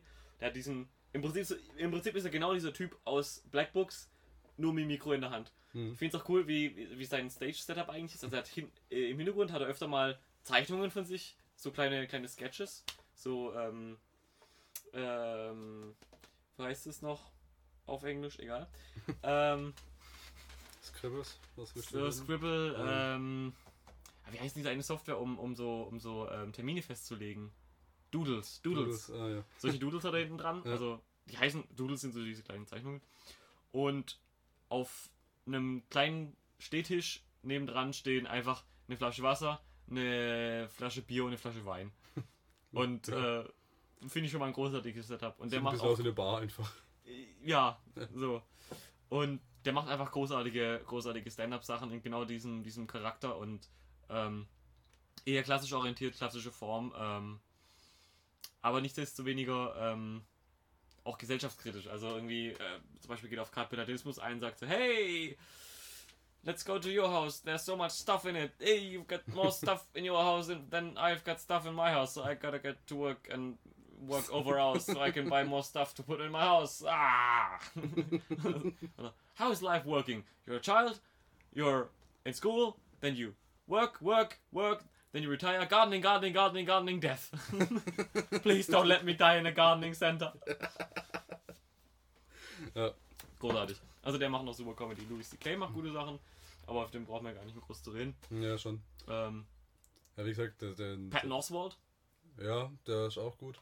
Äh, Leute, die nicht kennen, das ist der Typ, äh, der Spence gespielt hat ja. bei King of Queens. So die, die Go-To-Referenz, gell, wenn man nicht weiß, wie man den Leuten ja. den Typen erklären soll. Auch ein schönes Bild von dem ist und das auch in einem von seinem Live-Programm drin hat, wo er den Gig in Las Vegas hat, wo praktisch nur anderthalb Stunden von einer besoffenen Meute Sachen an den Kopf geworfen bekommen hat, bei denen er mitgespielt hat und er sagt einfach nur Yes! Und geht anderthalb Stunden vor der Bühne und kriegt so viel Geld dafür, wie er noch nie für irgendeinen Job in seinem Leben Geld bekommen hat. Ja, schon. Genau, also den kann man sich auch ruhig mal angucken. Besonders für Leute mit Depressionen geeignet. ich überlege jetzt gerade, ich muss mal kurz gucken, wie alt der Anthony Jeselnik ist, weil der kommt mir auch sehr, sehr jung vor. Jeselnik würde ich auf etwa Ende 20 rechnen. Ja, ich glaube, ich glaube, der ist schon krass schon einer, einer 30, hätte ich gesagt. Ich gucke gerade mal nach. American Comedian. In einer Becher. Oh, krass. Der ist 37. 37? Ja. Oh, okay. Gut, dann fällt er aus unserer Liste der alten, der jungen Leute, die gut sind und erfolgreich als wir raus. Ist auch ganz schön, wenn man so einen 37 das sieht, dann weiß man, okay, ich habe noch elf Jahre Zeit. so ging es immer mit Lemmy, der mit, mit 30 erst Motel gegründet hat. ein bisschen Zeit hast du noch. Aber ich habe ich hab jetzt elf Jahre Zeit, um rauszufinden, warum es lustig ist, wenn der rassistische und frauenfeindliche und pädophilen Witze bringt. Und wenn ich das mache, dann ist das irgendwie beängstigend. Das ist also das Geheimnis, was ich gerne rausfinden würde. Ja. Das liegt vielleicht daran, dass er nicht sein WLAN-Passwort auf seinem Jungle tätowiert hat. Das weiß ich nicht, vielleicht hat er das, hat immer lange Hosen dann. Vielleicht ist das das Geheimnis. Fuck, ich habe das Geheimnis als Schlüssel. Ja, nö, dann will ich gar nicht. Ähm, oh, aber was mir noch einfällt ähm, zu Bob Burnham gerade, spontan diese, diese Geschichten mit, dem, mit der Relatable, Com Relatable Comedy und hey, kennen Sie das? Ich glaube, das bezieht sich vielleicht auf diese ganzen äh, Late-Night-Show-Typen. Oh, ja. Jimmy Fallon ja. ist so, das ja. wirklich, also wenn der nicht diese Late-Night-Show hätte, dann würde der furchtbare Stand-Up-Comedy machen. Und das gleiche Conan, wobei der noch ein bisschen cooler ist. Und Jimmy Kimmel, der, okay, Jimmy Kimmel hat so ein paar richtig geile Sachen dabei, aber der macht halt auch viel von diesen. Ich finde Conan ähm, eigentlich am besten von den allen, weil der hat so ein ich glaube, er hat es auch selber mal schön als äh, Dry Wit bezeichnet, weil so, ein, so eine trockene Schlagfertigkeit hat einfach. Ja. Ähm, aber dann Jimmy Fallon finde ich wirklich auch von allen am schlimmsten. Weil das so ein. Furchtbar. Der ist so, der, der einfach so, so ein glatt gebügelter Sunnyboy ohne Ja. Ohne Ohne, Talent einfach ist. ja. In jedem seiner Sketche, die er bei Saturday Night Live gemacht hat, lacht er einfach los. Das ist furchtbar. Der hat jeden Gag versaut. Ich habe nicht verstanden, wie es dieser Typ geschafft hat, überhaupt einen Job zu kriegen in der Entertainment Industry. Weil er wahrscheinlich so ein ansteckendes Lachen hat und einfach so glatt gebügelt ist. Ich Also hasse kein- ein Lachen. Der, ja, der, der, Ich hasse jedes Lachen. da stößt halt jede, keinem vor den Kopf, außer Leuten wie uns, die sowas hassen, wenn Leute, wenn halt Leute offensichtlich jemanden spielen, der keinem vor den Kopf stößt. Weißt du, so jeder hat irgendwie Ecken und Kanten. Conan, dem merkst du seine Ecken und Kanten an. Der Typ ist einfach total aggressiv. Ja, schon. merkst genau an, er eigentlich würde er am liebsten rumschreien. Ich glaube, das ist auch der furchtbarste Boss der Welt, aber es macht ihn immerhin zu einem Charakter. Und hat so ein Anti-Aggressionstraining gemacht. Also ihm gesagt hat, er soll stattdessen einfach ganz ruhig jedes Wort einzeln sagen. Man hat nebendran seinen Aufpasser auf seiner Couch gesetzt. ja, genau. So, das merke ich aber halt an, weißt du? Und es gibt ihm halt Charakter. Und dieser Jimmy Fallon, dem zieh ich halt an, der ist so dermaßen glatt gebügelt, so, hey, ich mag zurück in die Zukunft, weil das ist nerdy und das mögen nicht alle Leute. Haha, und meine jeder, Band ist schwarz. jeder mag mittlerweile zurück in die Zukunft. Es ist so ein, weißt du, so das, ja, das, das hat noch keiner kapiert. Das, was nerdig ist, so nerdig, ich mag zurück in die Zukunft, ist heute Mainstream. Ja. Also ist nicht mehr so das kleine 100.000 Leute gucken irgendwie zurück in die Zukunft an, das ist so ein, so ein Sleeper-Hit und bei den Leuten, die es damals als Kind gesehen haben, ist heute noch beliebt. Die Leute, die es damals als Kind gesehen, gesehen haben, sind heute natürlich erwachsen und deshalb ist Mainstream das zu mögen. Das ist genauso wie heute keiner mehr die alten Tarzan-Filme aus den 30ern kennt. In den 60ern war es natürlich Tarzan total beliebt, weil da war es halt Mainstream. In den 60ern war das Mainstream und dann so Science-Fiction-Slog, wie Star Trek dann in den 70ern rauskam, war halt nicht beliebt, weil keiner das kannte. Das ist, ah, ich hasse dieses... Oh, Okay. Hör mal auf damit. Ja. Ähm, Conan hat auch den, den, den schönen, sich selber den schönen Sp äh, Spitznamen gegeben, The Celtic Tampon. Weil er rote Haare hat. Unter den Late Night äh, Show Menschen ist aber mein absoluter Favorit immer noch Craig Ferguson, auch wenn er jetzt schon seit über einem, äh, über einem Jahr außer. Dienst ist. Aber der hat auch dieses ganze Late Night Show ähm, Genre komplett auf den Kopf gestellt. Das ist ein bisschen, ja, nicht sagen Bob Burner mäßig, aber so mit, mit arg Meta-Humor. Also, ähm, er hat zum Beispiel versucht, seinen Side, also praktisch, äh, Conan hat einen Sidekick, ähm, Jimmy Fallon hat ja auch seinen Sidekick, der an diesem Pult rumsteht und so, und er hat eben versucht, dieses Prinzip des Sidekicks aufs Korn zu nehmen, indem er sich einen Gay Robot Skeleton dahingestellt Ah, ja, hat mhm, äh, ja, genau. und praktisch den mit, mit eigenen, er hat, hat selber so Soundfiles abgespielt, was der dann, was der dann sagen kann. Problem ist, der, äh, später hat er da einen richtigen Sprecher dahinter gesetzt, der dann lustigerweise zu einem richtig guten Sidekick wurde. Hm. Aber das sei mal dahingestellt. Er hat auch seine Liveband, die hinter dem Vorhang ist und die es eigentlich nicht gibt, aber die halt so schüchtern ist, dass sie nicht rausgeht. Großartige Sachen. Ähm, deswegen ist es so mein, mein Liebling, weil er dieses ganze, ganze Genre, wie heißt es, unterminiert hat.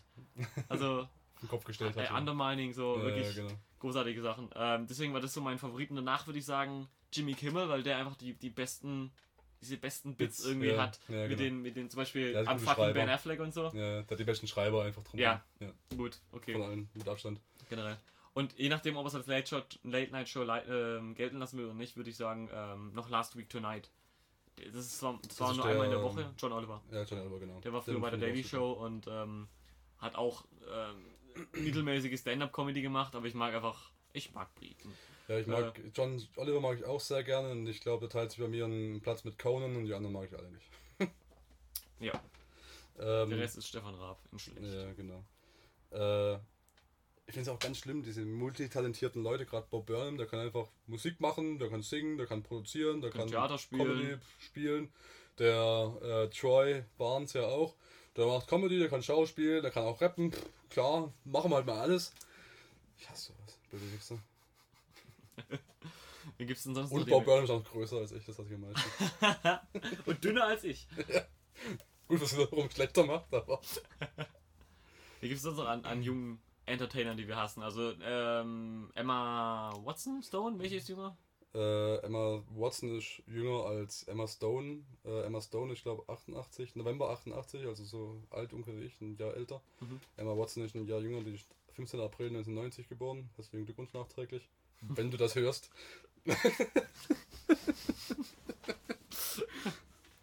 ja, ich habe spontan einen. Wenn du das hörst, warum hast du nicht auf meine Fanfiction-Mail geantwortet? Hey, wer weiß, Mit vielleicht, Bildern. vielleicht hat Emma Watson ja gerade eine Rolle als deutsche Prostituierte im Zweiten Weltkrieg in Stuttgart angenommen und will es halt gerade recherchieren, wie schwäbische Akzente klingen. Wer weiß, In dem Fall würde ich- sagen, schwätzt immer noch ein bisschen schwierig. Ähm, ja, zu Emma Watson kann ich gar nicht so viel sagen, aber Harry Potter halt, gell? Ja. Das ist halt auch schon beeindruckend genug, wenn halt das Kind irgendwie Harry Potter spielt. Also, Se- seine- seine, seine Ische halt. Seine- Hatte, waren die zusammen? Ich weiß Nee. es nicht. nee, die war dann mit Ron zusammen. Okay. Weil- Ron, Ron ist der, dieser Weasley, gell? Ja, ja, der, der, der ohne Seele. Also ich kenne von Emma Watson, das ist das Ende, was ja, wo sie da eigentlich nur sich selber spielt und kurz vorkommt. Habe ich leider nicht gesehen, aber das soll ziemlich gut sein, ne? Der ist nicht schlecht, ja. Ähm, und Noah, die, dieser, Ja. Guck mal. Noah Hill. Ja. dieser typische Dezember-Bibelfilm, der halt die Bibelgruppen in dieses Kino lockt. Vielleicht lustig, muss man darauf achten, bei diesen ganzen Bibelfilmen, wenn da die Trailer rauskommen, das sind die einzigen Trailer, bei denen am Ende noch ein Titelbild kommt äh, mit Text. Ähm, Gruppentickets gibt es hier, Doppelpunkt mit Webadresse. Weil die sich genau wissen, dass es halt Bibel- und Kirchengruppen dann anzieht, die dann halt zusammen dahin gehen. Und nur so werden diese Filme immer noch produziert, weil halt jede Bibelgruppe in Amerika da reingeht. Das ist, das ist das Ende? Nee, äh, bei Noah. Ach so, ich dachte. Ah, fuck, ich habe gerade den Namen durcheinander geschmissen. wohl Jonah Hill. Das Ja, Noah. John- ja. Noah. Ich, Ach so, die hat bei Noah mitgespielt mit, ja, mit, mit, äh, mit, dem, mit äh, Russell Crowe. mit Russell Crowe, ja. Ja, genau. Ach so, sorry, ich hatte gerade totalen. Nee, nee, ich, Äh, ich habe auch einen kleinen Sprung gemacht, weil das Ende kann man gar nicht mehr viel drüber sagen. Das, die, die großen Comedy-Film-Schauspieler aus Amerika spielen sich alle selber und, Und also die cool. großen, die, die Clique von äh, Die haben praktisch diesen, diesen Moment genommen von ähm, Zombieland, wo Bill Murray auftaucht und das auf 90 Minuten gestreckt. äh, so in etwa. Also ist einfach die Clique von den, also die ganze Freundesklicke von äh, hier, wie heißt der? Der Fossi-Bär. Ähm, äh, James Franco und Konsorten, ne? Ja, ähm, Hm, Seth Rogen, Seth Rogen, ja. genau. Den und, und diesen Jonah Hill bringe ich immer durcheinander. Seth Rogen und Jonah Hill, wow. Er ist dick. Da liegen aber 80 Kilo dazwischen. Mittlerweile. Nein, schon immer. Nein, aber Seth Rogen ist auch so ein Moppel. Er ist ein bisschen moppelig, aber guck mal Jonah Hill an. Das ist ein Ball. Hm, Ja, okay. Äh, Trotzdem. Das ist so, als würde Kili und Bachmann auf eine Stufe setzen. Ich dachte, es wäre die gleiche Person. Achso. Ach, scheiße. Das sind ja beide MC Feuerbart. Sorry, Ja. hab ich vergessen. Nein, nein, nein, nein, nein, nein, nein. Nein. Oh, ba Batman. ja, Jennifer Lawrence ist auch noch scheiße erfolgreich. Auch, aber Was die hasse so ich. Baujahr? 1990, glaube ich. Mhm. August 1990. Ja. Wen ich, ich übrigens noch hasse, ist ähm, die Band The Vintage Caravan. Das sind äh, Isländer, glaube Mhm. ich. Und die sind, glaube ich, auch alle jünger als ich und ich hasse sie. Weil die schon einen Vertrag bei Nuclear Blast haben. Die Hurensöhne. Boah, Zac Efron ist älter als ich, geil. 87. Uh, Der war nicht der 30. Krass. Alter. Wo hat denn der mitgespielt? Haben wir auch Hat er schon. Kinder, eine Frau? Äh, Irgendwas muss ja aus dem noch werden. Äh, der hat. Tu nicht so, als wüsstest du es nicht auswendig. Äh, natürlich weiß ich nicht so. Also, hey, also, also weißt, mal Spaß beiseite. AIDS. Ähm, Das hat er. San Luis, Schauspieler, Sänger. Er hat einen jüngeren Bruder. Aha. Kann es nicht sagen. Ich kann nur sagen, dass er bei High School Musical mitgespielt hat. Und Als ich in der Schule war, war das der Shit. High School Musical, echt? Ja, ja. Boah, Das muss man sich mal überlegen. du Armer. Ich bin schon, bin schon alt. Emma Stone, die kotzt mich richtig an. Weißt du, was der eine von ihren ersten Rollen war? Nee. Die vierte. Na gut. Ähm, bei Malcolm mittendrin mitgespielt in der Nebenrolle. Ja, ja, ja, ja. Diese, diese Ische da, wo irgendwie, die, Ja. die Angebetete von Malcolm, glaube ich, die irgendwie so in Mit, mit Zimmer dem, war und ist da hochgeklettert, glaube ich, oder was Reese? Ich glaube Reese, ich bin mir nicht sicher. Ja, auf jeden Fall halt in der Folge mitgespielt. Und dann ein Jahr später bei Superbad mitgespielt in einer fast Hauptrolle, glaube ich. Und dann kam eigentlich schon dieses Straight A's, oder? Ähm, Easy A. Easy A, ja, Easy A. sorry. Äh, muss ich gucken, wann kam das? Zombieland 2009. The Rocker. Oh. Paperman hat sie auch mitgespielt. Krass, kann man, ah, wo war eine Easy A? Das kann man richtig spät an. Echt? Wer ist denn der einfach zu haben? Hat er doch Einfach auf zu Deutsch, haben. oder? Ich sehe den hier gerade gar nicht. Ich bescheuert. Superbad, The Rocker, House Bunny, The Womanizer, Paperman, Zombieland, Marmaduke. Einfach zu haben, Easy A 2010. Echt? Kam nach Zombieland. Okay. Hätte ich jetzt Krass. aus dem Bauch aus andersrum. Äh, Ja, wobei, da war sie halt auch erst 21 dann. 2010, 1988 geboren. wen ich auch noch hasse, ist Tomska. Oh, das ist auch ein Wichser. Baujahr 90. Ja. Alter. So Hurensohn. Ja, ist ja depressive, kreative Hurensohn. Ja, der kommt aus der gleichen Ecke wie, äh, wie Bo Burnham. Ja, ja. Wobei er fast noch ein bisschen, bisschen konservativer ist. Also er, er, Mhm. er macht zwar selber Ja. unorthodoxe Gags, sagen wir so, oder, aber oder er selber aber sehr viel, sehr viel comichafte Gags. Ja. Also mittlerweile werden die Videos ein bisschen vorhersehbar. You know, it's a Tom Scott sketch when death is, is the punchline. Zitat Ende. Aber so, so, so richtig meta und revolutionär wie jetzt Bob Burnham ist bei weitem Ja, nicht mehr. Also auch wenn er selber immer in seinen Kurzfilmen vorkommt, äh, finde ich, stellt er sich auch weniger zur Schau als Bo Burnham. Also er ist weniger so die zentrale Figur, so der Gag ist die zentrale Figur Mhm. bei, bei Tomska und nicht die Figur wie bei Bo, Bo Burnham. Dafür hat er seinen zweiten YouTube-Kanal, äh, Ah, wo ja, er dann gut, halt okay. über seine Depressionen und so weiter redet. äh, okay. Aber kann man ruhig mal machen. Kann man mal machen. Aber den hasse ich auch, dass der so gut ist und lustig. Arschloch. Deutschland. Neue Staffel ist sehr, sehr gut, habe ich ja schon gesagt. Ja. Ja, ja, äh, ich hab's, äh, nur, noch- ich habe geguckt, ob es es in der Mediathek gibt und natürlich nicht. Ja, ich glaub, Wofür bei- bezahle ich eigentlich Rundfunkgebühren? Ja, dafür, dass du auf Nordwest-Rundfunk nicht zugreifen darfst. Ficker. Hm, bescheuert, gell? Ja. Ja, Danny Radcliffe ist auch so einer. Ähm, der hat jetzt, ähm, was, wie heißt es, Swiss Army Man? Hast du den Trailer gesehen? Uh, nee. Ähm, hat mir, äh, Fabster letztens den Trailer geschickt. Das ist irgendwie, also ein ganz, ganz komischer, ich glaube, das ist ein ganz komischer Kunstfilm irgendwie, keine Ahnung. Ja, was. das kann sein. Irgend so- Also der Trailer ist im Prinzip so, also ich, ich spoil jetzt auch im Prinzip nichts, weil kommt ja im Trailer vor. Hm. Also ein Typ ist am Strand und will sich aufhängen, steht auf so einer Kiste, ist gerade dabei, von dieser Kiste runterzuspringen, damit er sich aufhängen kann, und sieht auf einmal eine Leiche am Strand rumliegen. Und ähm, rutscht irgendwie aus und hängt dann doch und reißt ab und geht runter und guckt sich diesen, diesen Typ an und aus irgendeinem Grund, ich weiß nicht, es wurde aus dem, aus dem Trailer nicht ganz klar, ist das seine, seine Karte in die Freiheit zurück. Keine Ahnung warum. Hm. Vielleicht ist es irgendwie gestrandet oder so, ich weiß es nicht. Und dann, dann ähm, richtet er den halt so irgendwie her und keine Ahnung und, und spricht halt mit dem so diese, diese Wilson-Geschichte aus, aus ähm, Castaway. Das ist ein Langfilm? Ja, ich denke schon. Ähm, und ähm, redet halt so mit dem und so. Und hier und, und hockt den irgendwo hin und zieht Mhm. zurecht und keine Ahnung, so, you're my ticket out of here, buddy. Und so, spricht halt irgendwie diese Leiche, auf einmal spricht die Leiche halt zurück so, okay, buddy. Und der fährt halt total zusammen. Und ich weiß nicht, in welchem Kontext es zu dem Rest von dem Trailer steht, aber äh, in dem Rest vom Trailer kann diese Leiche einfach alles.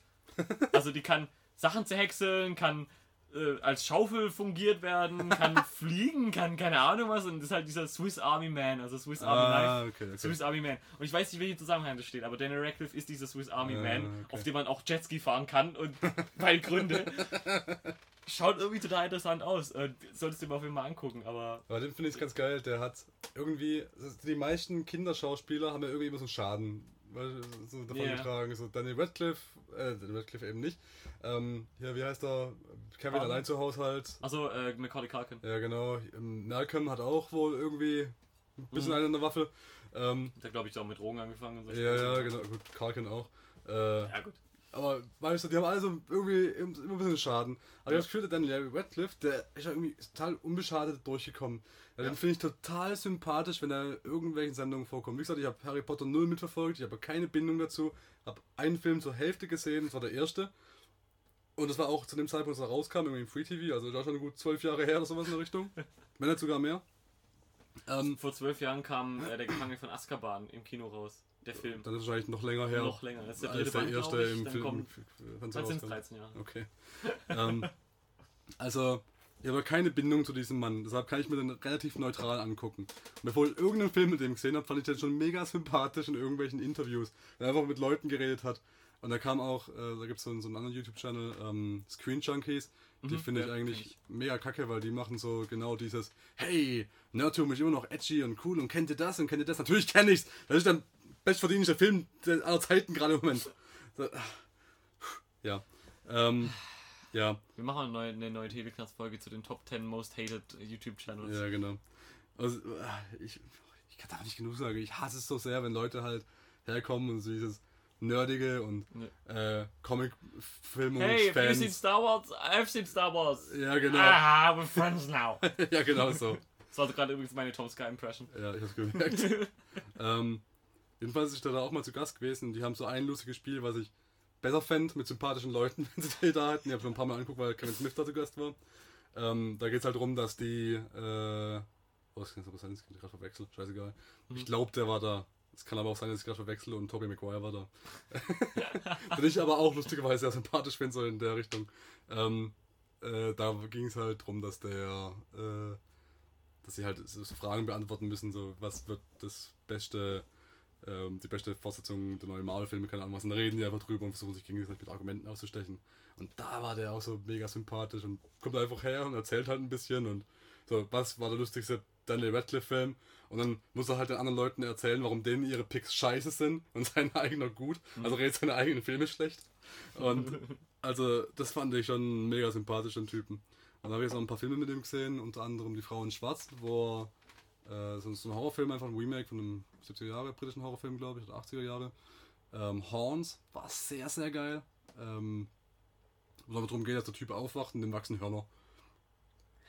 Und dann fangen halt irgendwelche christlichen Fundamentalisten an, den so als Teufel zu beschimpfen und glauben, so der Sohn des Satans und der muss verbrannt werden und keine Ahnung was. Und versuchen dann so eine Hexenjagd auf den zu machen. Und äh, dann die ganzen äh, Zeitungen wollen halt Interviews mit dem, so weil, hey, Naturwunder, den wachsen Hörner und keine Ahnung was. Und dann gibt es einen schönen Moment, da kommt auch ein Trailer vor, ich habe keinen Spoiler, ähm, wo halt belästigt wird für den ganzen Paparazzis und Journalisten, wo sie ihn rumdreht und sagt, wisst ihr was? Ich kriege keine Interviews, aber wenn ihr euch jetzt gegenseitig verprügelt, Last Man Standing bekommt ein exklusiv Interview mit mir und geht dann weg. Schön.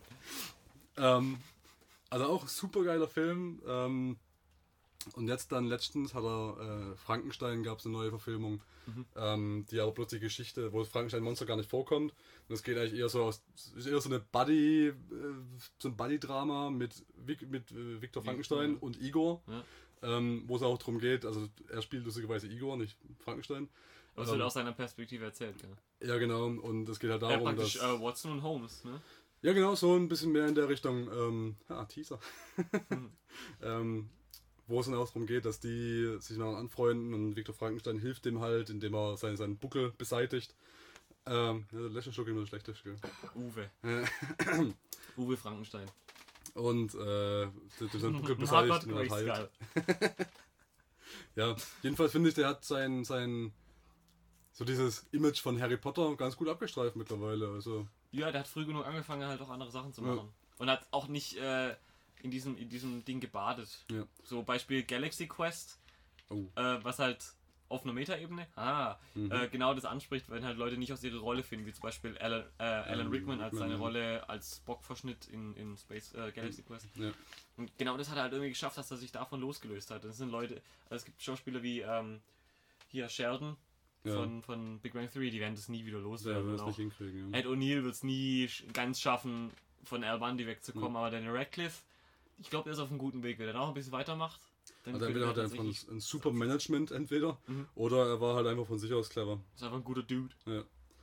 Aber ich glaube, das, das bringt einen schon weiter, wenn man einfach als Schauspieler ähm, gemocht wird einfach von den Leuten. Mhm. Und ja, ich meine, so, der hat jetzt einen Vorteil gehabt. Äh, er hat natürlich auch als Kinderschauspieler für Kinder was gemacht, die mit ihm aufgewachsen sind.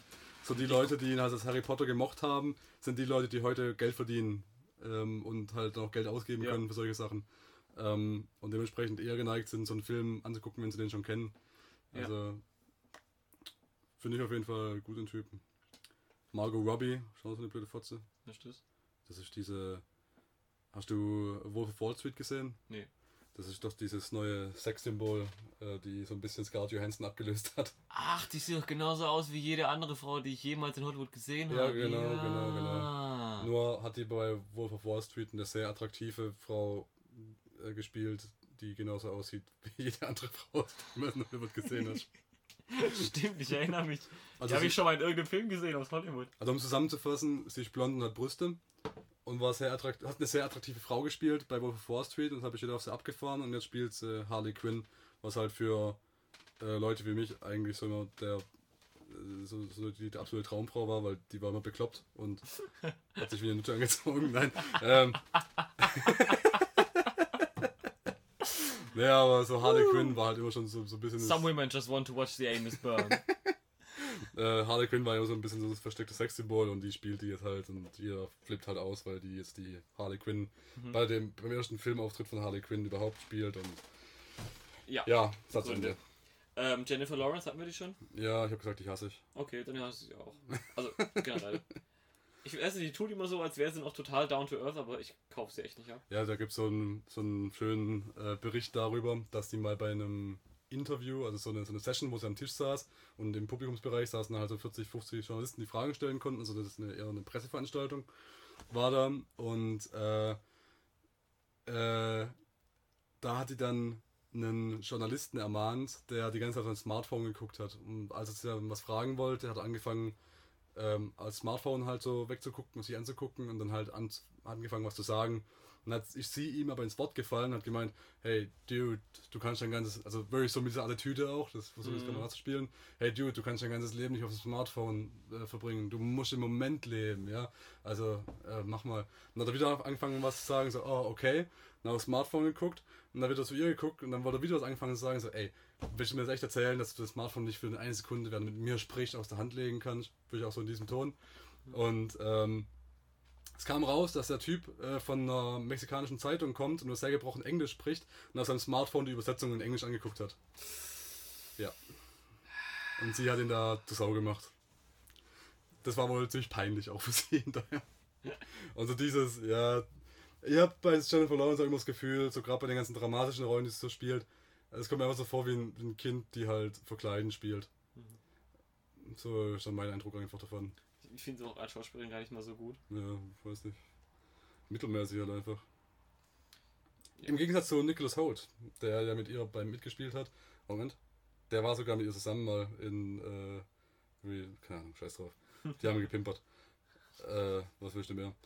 Ähm, oh, September. Nicholas Holt äh, ist auch 25 und hat mitgespielt bei Mad Max, hat bei den neuen X-Men-Filmen hat er Beast gespielt mhm. und äh, gerade bei dem Film, den ich dir mitgegeben habe, als Empfehlung, äh, Kill, Kill, Your Friends. Friends. Leck Arsch, halt, der Typ, der, ich glaube, der wird so ein bisschen der neue, ähm, ach Gott, es geht doch nicht, ich habe Joseph Gordon-Levitt. Ah. Ähm, der hat es ja auch, also Joseph Gordon-Levitt ist einer von meinen Lieblingsschauspielern gerade aktuell, weil der so diese Mitte schafft aus, ich mache große Filme, um Geld zu verdienen, dann macht er aber seine Herzensprojekte, die er noch so nebenher realisiert. Mhm. Also diese Serie, von der ich mal erzählt habe vielleicht, ähm, die er nur aus ähm, mit, mit Schwarmintelligenz quasi löst, was er eine Website gemacht hat, äh, wo Leute einfach kreativen Scheiß hochstellen können, kostenlos. Yeah. Und andere Leute bauen dann darauf auf. Yeah. Und er sucht sich dann so einen geilsten Scheiß zusammen und macht daraus eine Folge von dieser Serie. Ah, ja, ähm, das ist schon echt geil, was da rauskommt und der, das kommt quasi auch alles von ihm so initiiert. Ähm, und dann macht er halt nebenher einfach mal noch so seine, seine Indie-Projekte wie Hasher. ja, genau, macht halt Batman, um Geld zu verdienen und dann dreht er aber so einen Hasher danach, weil er halt das Geld wieder loswerden will und halt so, so einen Kunstfilm macht. So, macht einfach mal ein Drama, wo er einfach einen kiffenden Metalhead mit einem Omnibus spielt. Der bei irgendeinem kleinen Kind zu Hause einzieht, weil er wohnt gerade irgendwo und er braucht eine Waschmaschine. Und ähm, ich glaube, der Nicholas Holt geht so ganz gut in die Richtung, weil der macht jetzt auch so Mad Max, X-Men, hat sich ein bisschen Geld zur Seite gelegt. Und jetzt macht er halt so einen Kill Your Friends, wo er halt kein Geld mit verdient, aber einfach eine mega geile Produktion ist, wo er einfach mal eine Hauptrolle spielen kann, wo die ganze Zeit drin vorkommt. Und einfach mal einen komplett anderen Charakter auch spielen kann. Mhm. Also finde ich, find ich gut, wenn der so ein bisschen halten kann mit seinen 25. Ich hasse ihn aber trotzdem. ja. Ah, oh, Mann. Ja, ansonsten sind wir, glaube ich, durch, oder? Hast du ja. noch jemand? Im Prinzip kann. Nee, nee, nee fällt wahrscheinlich niemand mehr ein. Im Prinzip kann man zusammenfassen, wir werden alt und haben unser Leben verwirkt. Ja, deshalb reden wir es lieber drüber. Genau. Gut.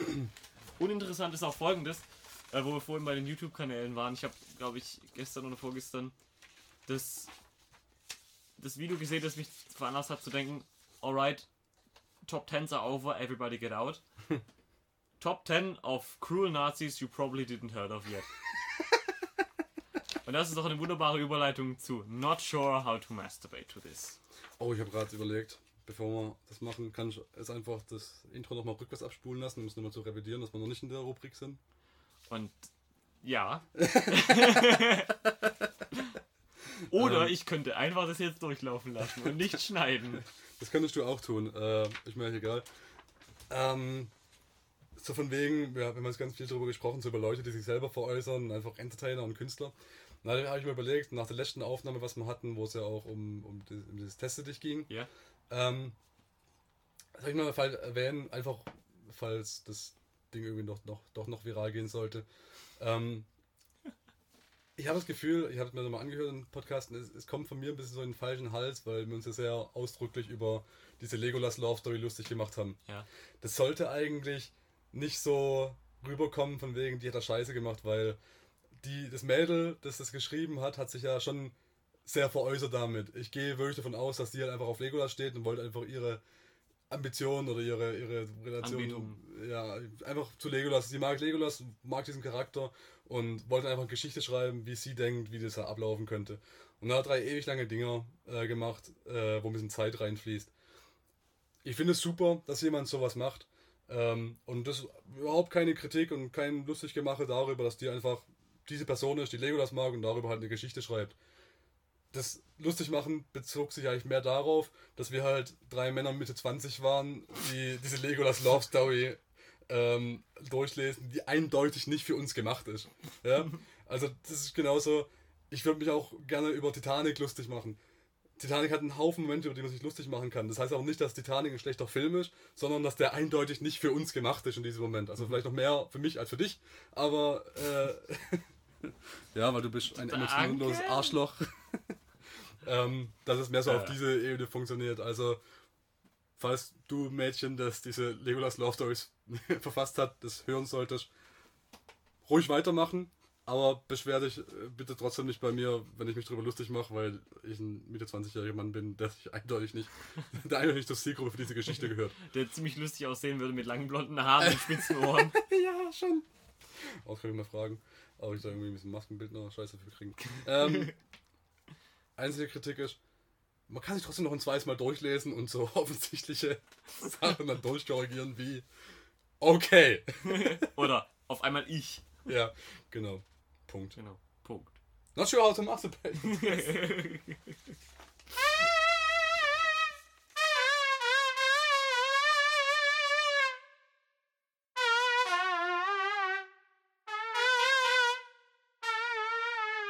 Not sure how to masturbate. So, Dennis. Ich rasch mal wieder ein bisschen mit den Blättern. Mit Blättern raschen bedeutet. Wie die Blätter im Elbenwald. Wir sind, wir sind in einer neuen Rubrik angelangt. Äh, ich habe mir gedacht, wisst ihr, worüber. worüber mhm. Ich habe mir gedacht, weißt du, worüber wir schon lange nicht mehr geredet haben? Über Japan. Und oh, äh, Japan. es ist ja eigentlich auch so, dass Japan schneller kranken Scheiß rausbringt und tut, als wir drüber reden können. Deshalb wird es eigentlich regelmäßig mal Zeit für eine Top 10, also für mich mal für eine Top 3. Ich habe mich mal kürzer gefasst und habe einfach mal drei Sachen rausgesucht, was gerade so in Japan passiert, einfach um up to date zu halten, weil äh, man ver- verliert da schnell einen Überblick. Hier in Deutschland, die Medien berichten eher über Flüchtlingskrisen und Leute, die in Hochwassern sterben, als über wichtige Sachen, wie zum Beispiel den japanischen Euthanasie-Roboter. Ich Okay. lasse ich lass kurz deinen, deinen Kopf einfach den Recht vervollständigen. Terminator. Ja. So, und jetzt pass auf. Ich gebe noch kurz ein bisschen, ähm, ein bisschen Hintergrund. Das englische Wort für, äh, das japanische Wort für Bär ist Kuma.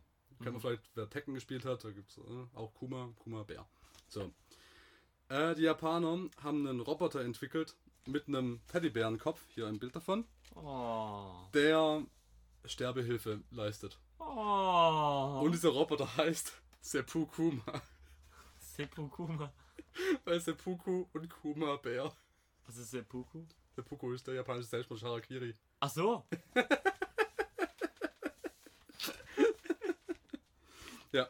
ich lese mal kurz einen Artikel vor. Japanische Ingenieure haben laut äh, IFL Science einen Teddybär-ähnlichen Roboter entwickelt, der Menschen bei Euthanasie und Selbstmord helfen soll. Seppukuma heißt der Roboter mit dem Gesicht eines kuscheligen Teddybären, der ein, Pro ein wachsendes Problem in Japan lösen soll. Im Land gäbe es immer mehr ältere Leute. Außerdem steigt die Selbstmordrate. Für diejenigen, die nicht in der Lage seien, sich selbst einzuschläfern, entwickeln die Ingenieure dieses Roboters, äh, Seppukuma, äh, Seppukuma kann laut dem Artikel bis zu 80 Kilogramm Gewicht tragen und bietet 23 verschiedene Selbstmordvarianten an. Darunter endloser Schlaf, Kissenkuss und andere. Zuvor seien, so das Portal, noch nie in der medizinisch äh, noch nie in der medizinischen Praxis Roboter zu, die, zu Zwecken der Euthanasie eingesetzt worden. Surprise, Motherfucker! So, Ich habe hab auch die ganze Zeit immer Sepultura verstanden. Sepultura. ähm, und jetzt stell dir das einfach mal vor, ich möchte jetzt einfach nochmal ein, ein Bild mit Worten zeichnen. Ähm, nur von der Beschreibung, ohne dieses Bild zu sehen. Ein Roboter, der aussieht wie ein Teddybär, mit so einem Teddybärengrinsen auch, der laut dem Artikel ein wachsendes Problem in Japan beseitigen soll. Es gibt immer mehr alte Menschen. Ist das erste, woran du denkst, nicht so ein silberglänzender Chrom-Muskelroboter, der aussieht wie, wie Arnold Schwarzenegger, nur mit einem Teddybärenkopf, der ein Messer in der Hand hat? Das ist so zumindest das erste, was ich mir gedacht habe. Ja. Aber das ist ja nicht das Einzige. Vielleicht äh, das Beste von den drei Sachen. Ach komm, machen wir einfach mal. gerade ein bisschen mitgenommen. In Deutschland haben sie diskutiert, ob sie diese kleine Seerobbe, die diese bei Alzheimer-Patienten ein oder bei senioren Leuten einsetzen wollen, um Bindung und keine Ahnung was und so haben sie. Ja, geht das denn überhaupt mit dem Roboter und Bindung und aha und oh? Und Japan so, fuck it! Let's kill those old dudes! Boah. Ja, ich, ich frage mich auch, ob dann so, ob das dann so läuft, also irgendwie so in 20 Jahren, 30 Jahren Japan so eine kleine Dystopie ausgebrochen ist und nur so, das Setting bei den Robotern wird immer jünger eingestellt, so es gibt immer mehr alte Menschen. So, irgendwann schrauben sie so runter von 80 auf 70 und 70 auf 60 und irgendwann ist das dann so Logan's Run-mäßig, nur so 30-jährige Leute wohnen in Japan und bei allen Leuten, die über 30 sind, die haben sich so, so Verstecke gebaut, wo sie so Zeichen hingemalt haben mit so einem durchgestrichenen Teddybär-Gesicht, also so Safe Zones sind, wo sie sicher sind vor einem Euthanasie-Robotern mit Teddybärengesicht. Wäre eine großartige Metapher für dieses Wie du bist 28 und hast noch keine Kinder. Ja, voll Uh. gut. Alter. So. Ich muss ein bisschen an den, an den, an den Pedobär denken bei dem Ganzen. Diese Ja. Ja, genau, so sieht er ja auch aus im Gesicht. Ja, gell? So. Ich, weiß, ich komme noch nicht ganz drauf klar. klar. Ähm, so. Falls nicht drauf klarkommst, hier kommt was zur Entspannung. Auch eine schöne Erfindung. Die ist schon ein bisschen älter. 2014. Kann man ruhig mal machen. Ähm, der True Love Bra. Was ist der True Love Bra? True Love, True Love Bra. Ja, genau. Okay. Ähm, was ist das, wirst du sicher fragen. Es ist eine Erfindung für Frauen, die sich nicht sicher sind, ob ihr ähm, aktueller Kerl wirklich der Angebetete ist, mit dem sie ihr Rest ihres Lebens verbringen sollten. Deshalb haben die Japaner was erfunden. Eine geniale Maschine quasi. Und zwar ist es ein BH, ähm, der die Körpertemperatur und äh, den Blutfluss direkt unter der Haut misst, ähm, um dann quasi festzustellen, wann äh, sich quasi die Werte so verändern, dass es davon auszugehen ist, dass äh, die äh, Tragende gerade die Liebe ihres Lebens erblickt hat. Und wenn das passiert, dann öffnet sich der BH automatisch. Cool. Okay. Also es ist wirklich bloß ein BH, der sich selber öffnen soll, sobald die Frau quasi äh, mit ihrem Geliebten äh, abhängt. Okay, das heißt, wenn sie Sport macht und ich einen Föhn daneben halte, würde ich genauso. Ja. Ja. Cool. das gleiche Ergebnis. Gut, dann wäre ein gut versierter Sportlehrer wahrscheinlich. Du hast ja, wenn du, wenn sie Sport macht, Punkt. da passiert genau oh, das. Treppe, ich liebe dich. Weil es, es geht ja, also laut äh, dem Ganzen hier, äh, bla bla bla, Adrenalin, ähm, es gibt Sekrete, äh, Herz wird stimuliert, bla, äh, Herzschlag verschnellert sich, äh, True Love Rate exceeds a certain value, bla bla bla. Es sind alles Sachen, die gemessen werden, die auch einfach passieren, wenn du Sport machst, dich bewegst. Oder lügst. Zum Beispiel. Äh, oder Ich liebe dich, Clark. oder vom Auto überfahren wirst. Natürlich auch ein schöner, schöner Bericht wäre. Ah, ich stelle gerade so eine großartige Szene im Kopf wie eine Bumm. Oh mein Gott, oh mein Gott, geht's Ihnen gut? Klack. Na, wenn das so ist. Ja. Ähm, so. Äh, genau. So. Als kleiner Zusatz gibt es noch, ähm, hm, genau. Es soll 5000 Yen kosten, sind glaube ich, wenn ich es richtig im Kopf habe, äh, so ungefähr 100 Euro. Äh, bisschen, ja, ein bisschen weniger. Was sind eigentlich Leute? Vielleicht 80 Euro oder sowas. Ist auch egal. Vollkommen egal, ja. Ja. Jedenfalls, jedenfalls der, der Artikel hier schließt damit, ähm, dass das wohl ähm, eine Idee ist, dass die sehr gut ankommt. Und deshalb äh, ist wohl auch so, dass eine, eine Gruppe von indischen Engineering Students auch einen ähm, BH entwickelt, die der quasi Angreifer einen Stromschock gibt. Also vermutlich ist eher so ein, so ein Sicherheitsverschluss, Wenn falsch betätigt, bekommst halt einen Schlag oder sowas. ein Zahnschloss dran. in- Ja. Was auch scheiße ist als Frau, wenn du das einfach versehentlich falsch abnimmst, das Ding. Aber hey. Und äh, als kleinen Bonus, äh, Microsoft ist wohl auch dabei, ähm, für einen Smart Bra Recherchen anzustellen. Wow. Ja, So vorne so zwei, zwei, zwei Pfefferspray-Dosen dran. Das über, über die Nippelhärte steuern lassen. hoffentlich, hoffentlich.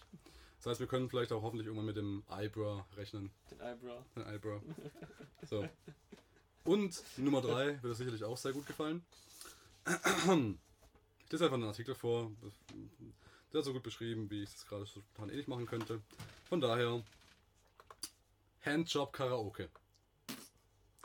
Im japanischen TV ticken die Uhren im Vergleich zu Europa und den USA ein wenig anders. Die Sendung Sing What Happens lässt im Nachtprogramm ambitionierte Sänger vor ein Karaoke-Mikrofon treten. Um die in Japan beliebte Freizeitbeschäftigung etwas aufzupeppen, werden sie dabei von einer Frau mit einem Handjob abgelenkt.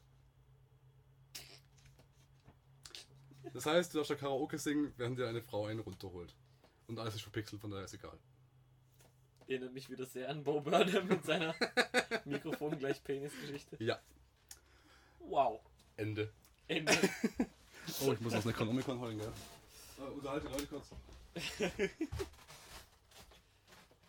Ja, Leute, wie geht's euch? Na, seid ihr öfter hier? Gut seht ihr aus. Ihr wart trainieren, oder? Oh ja. Ich weiß genau, wo ihr wart. Ihr habt euren Smart Bra an. Na dann, klick. Achim, da bist du ja. Der random an. Spruch aus dem Necronomicon. Ja. Welchen Gott habe ich beleidigt? Welche Göttin? Welches Opfer habe ich unterlassen darzubringen?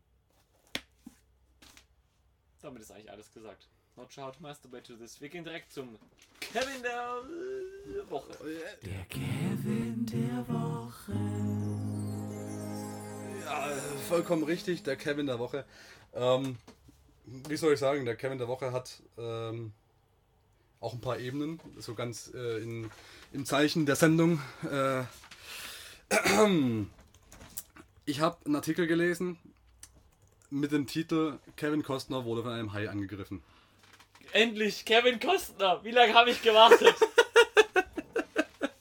Ja, ich bin auch sehr froh, dass was von Kevin Costner kommt. Es geht leider, es würde ich vielleicht ein bisschen enttäuschen, weil ähm, der Kevin in dieser Kevin der Woche Geschichte ist ein anderer eigentlich. oh. Aber ich habe jetzt einen Artikel gelesen, Kevin Costner und seine Frau wurden von einem Hai angegriffen. Und dann habe ich mir das angeguckt und habe gesehen, dass es ein Artikel ist auf bild.de. Also bin ich nicht draufgegangen. ich habe stattdessen den Link darunter angeklickt, angeklickt und bin auf einer englischen Seite rausgekommen. Da war der Artikel Kevin Costner Shark Attack Hoax Fools Germany. lass, mich, lass mich raten, dahinter stand wieder das ZDF Neo Magazin Royal. Wäre schön gewesen. Tatsächlich steht hier aber, ähm, der, der Schauspieler hat äh, der deutschen Zeitschrift Bild am Sonntag erzählt, dass er einen 15 Fuß langen Sch äh, Hai äh, in Santa Barbara bekämpft hat.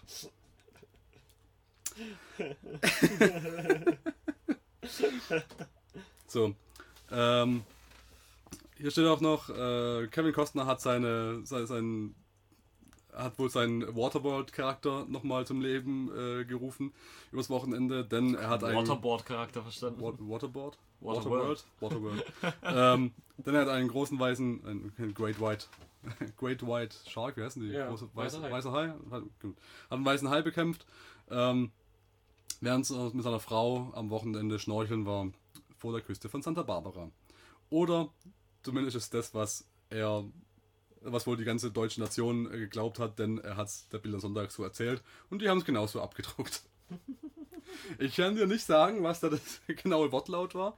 Äh, es wurde wohl auch nicht so richtig revidiert von Bild am Sonntag und ich kann dir auch nicht sagen, was, wa- was da missverstanden wurde oder ob er einfach einen Scheiß erzählt hat, weil er gedacht hat, Deutsch Bild am Sonntag, die drucken alles ab. Aber wie du siehst, der Kevin der Woche ist eigentlich die Bild am Sonntag. Wie eigentlich jede Woche. Wie eigentlich jede Woche. Großartig. Na gut, die Deutschen glauben viel, wenn großartig und weiß drin vorkommt. Sehr gut, kaufe ich. Du musst das Geld da- dafür zusammensparen. Kaufst halt keine Bilder am Sonntag. Ja, cool. Gut. Auch der kürzeste Kevin der Woche aller Zeiten, oder? Ja, ich kann nicht mehr dazu sagen. Ich meine, Kevin Costner hat die Bilder am Sonntag verarscht. Das ist doch schön. Der, praktisch der Meta-Kevin. Sag das, hat zwei Stufen. Oh. Großartig. Ja, dann äh, fassen wir mal den ganzen Bullshit zusammen und schaut der Meister. Äh, Quatsch! Too long didn't listen. Ich hab selber nicht aufgepasst. Way too long, I didn't listen to a single word. Achim, was haben wir heute gelernt? Also ich habe gelernt, wenn Emma Stone einen True Love Bra Bra anhätte, dann würde ich auch mal ihre zwei Ebenen erforschen. da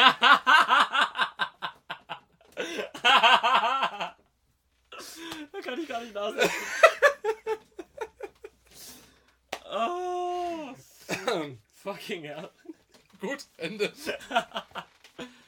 Ähm, ich habe gelernt, wenn es ein, äh, wenn Apple einen Bären raus, einen Bärenroboter rausbringt, der mein Freund ist, dann wäre es der iBro. Ja. Und ich habe gelernt, äh, Und wenn er Lieder spielt, wäre es der iBo. Scheiße, Mann, das wäre meine gewesen. Blöd, du Scheiße. Ja, jedenfalls, wenn ich so einen Roboter hätte, würde ich den auf äh, junge, erfolgreiche Leute unter 26 programmieren. Das gibt mir mehr Zeit.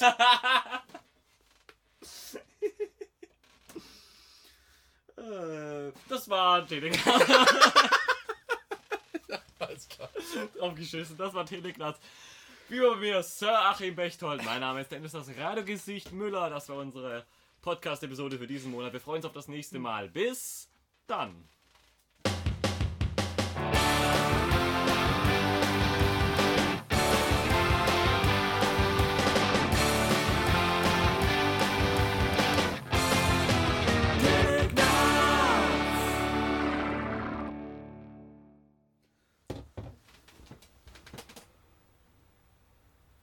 Überleg gerade eine gute Anmoderation. Nein. Bist du sicher? Ja.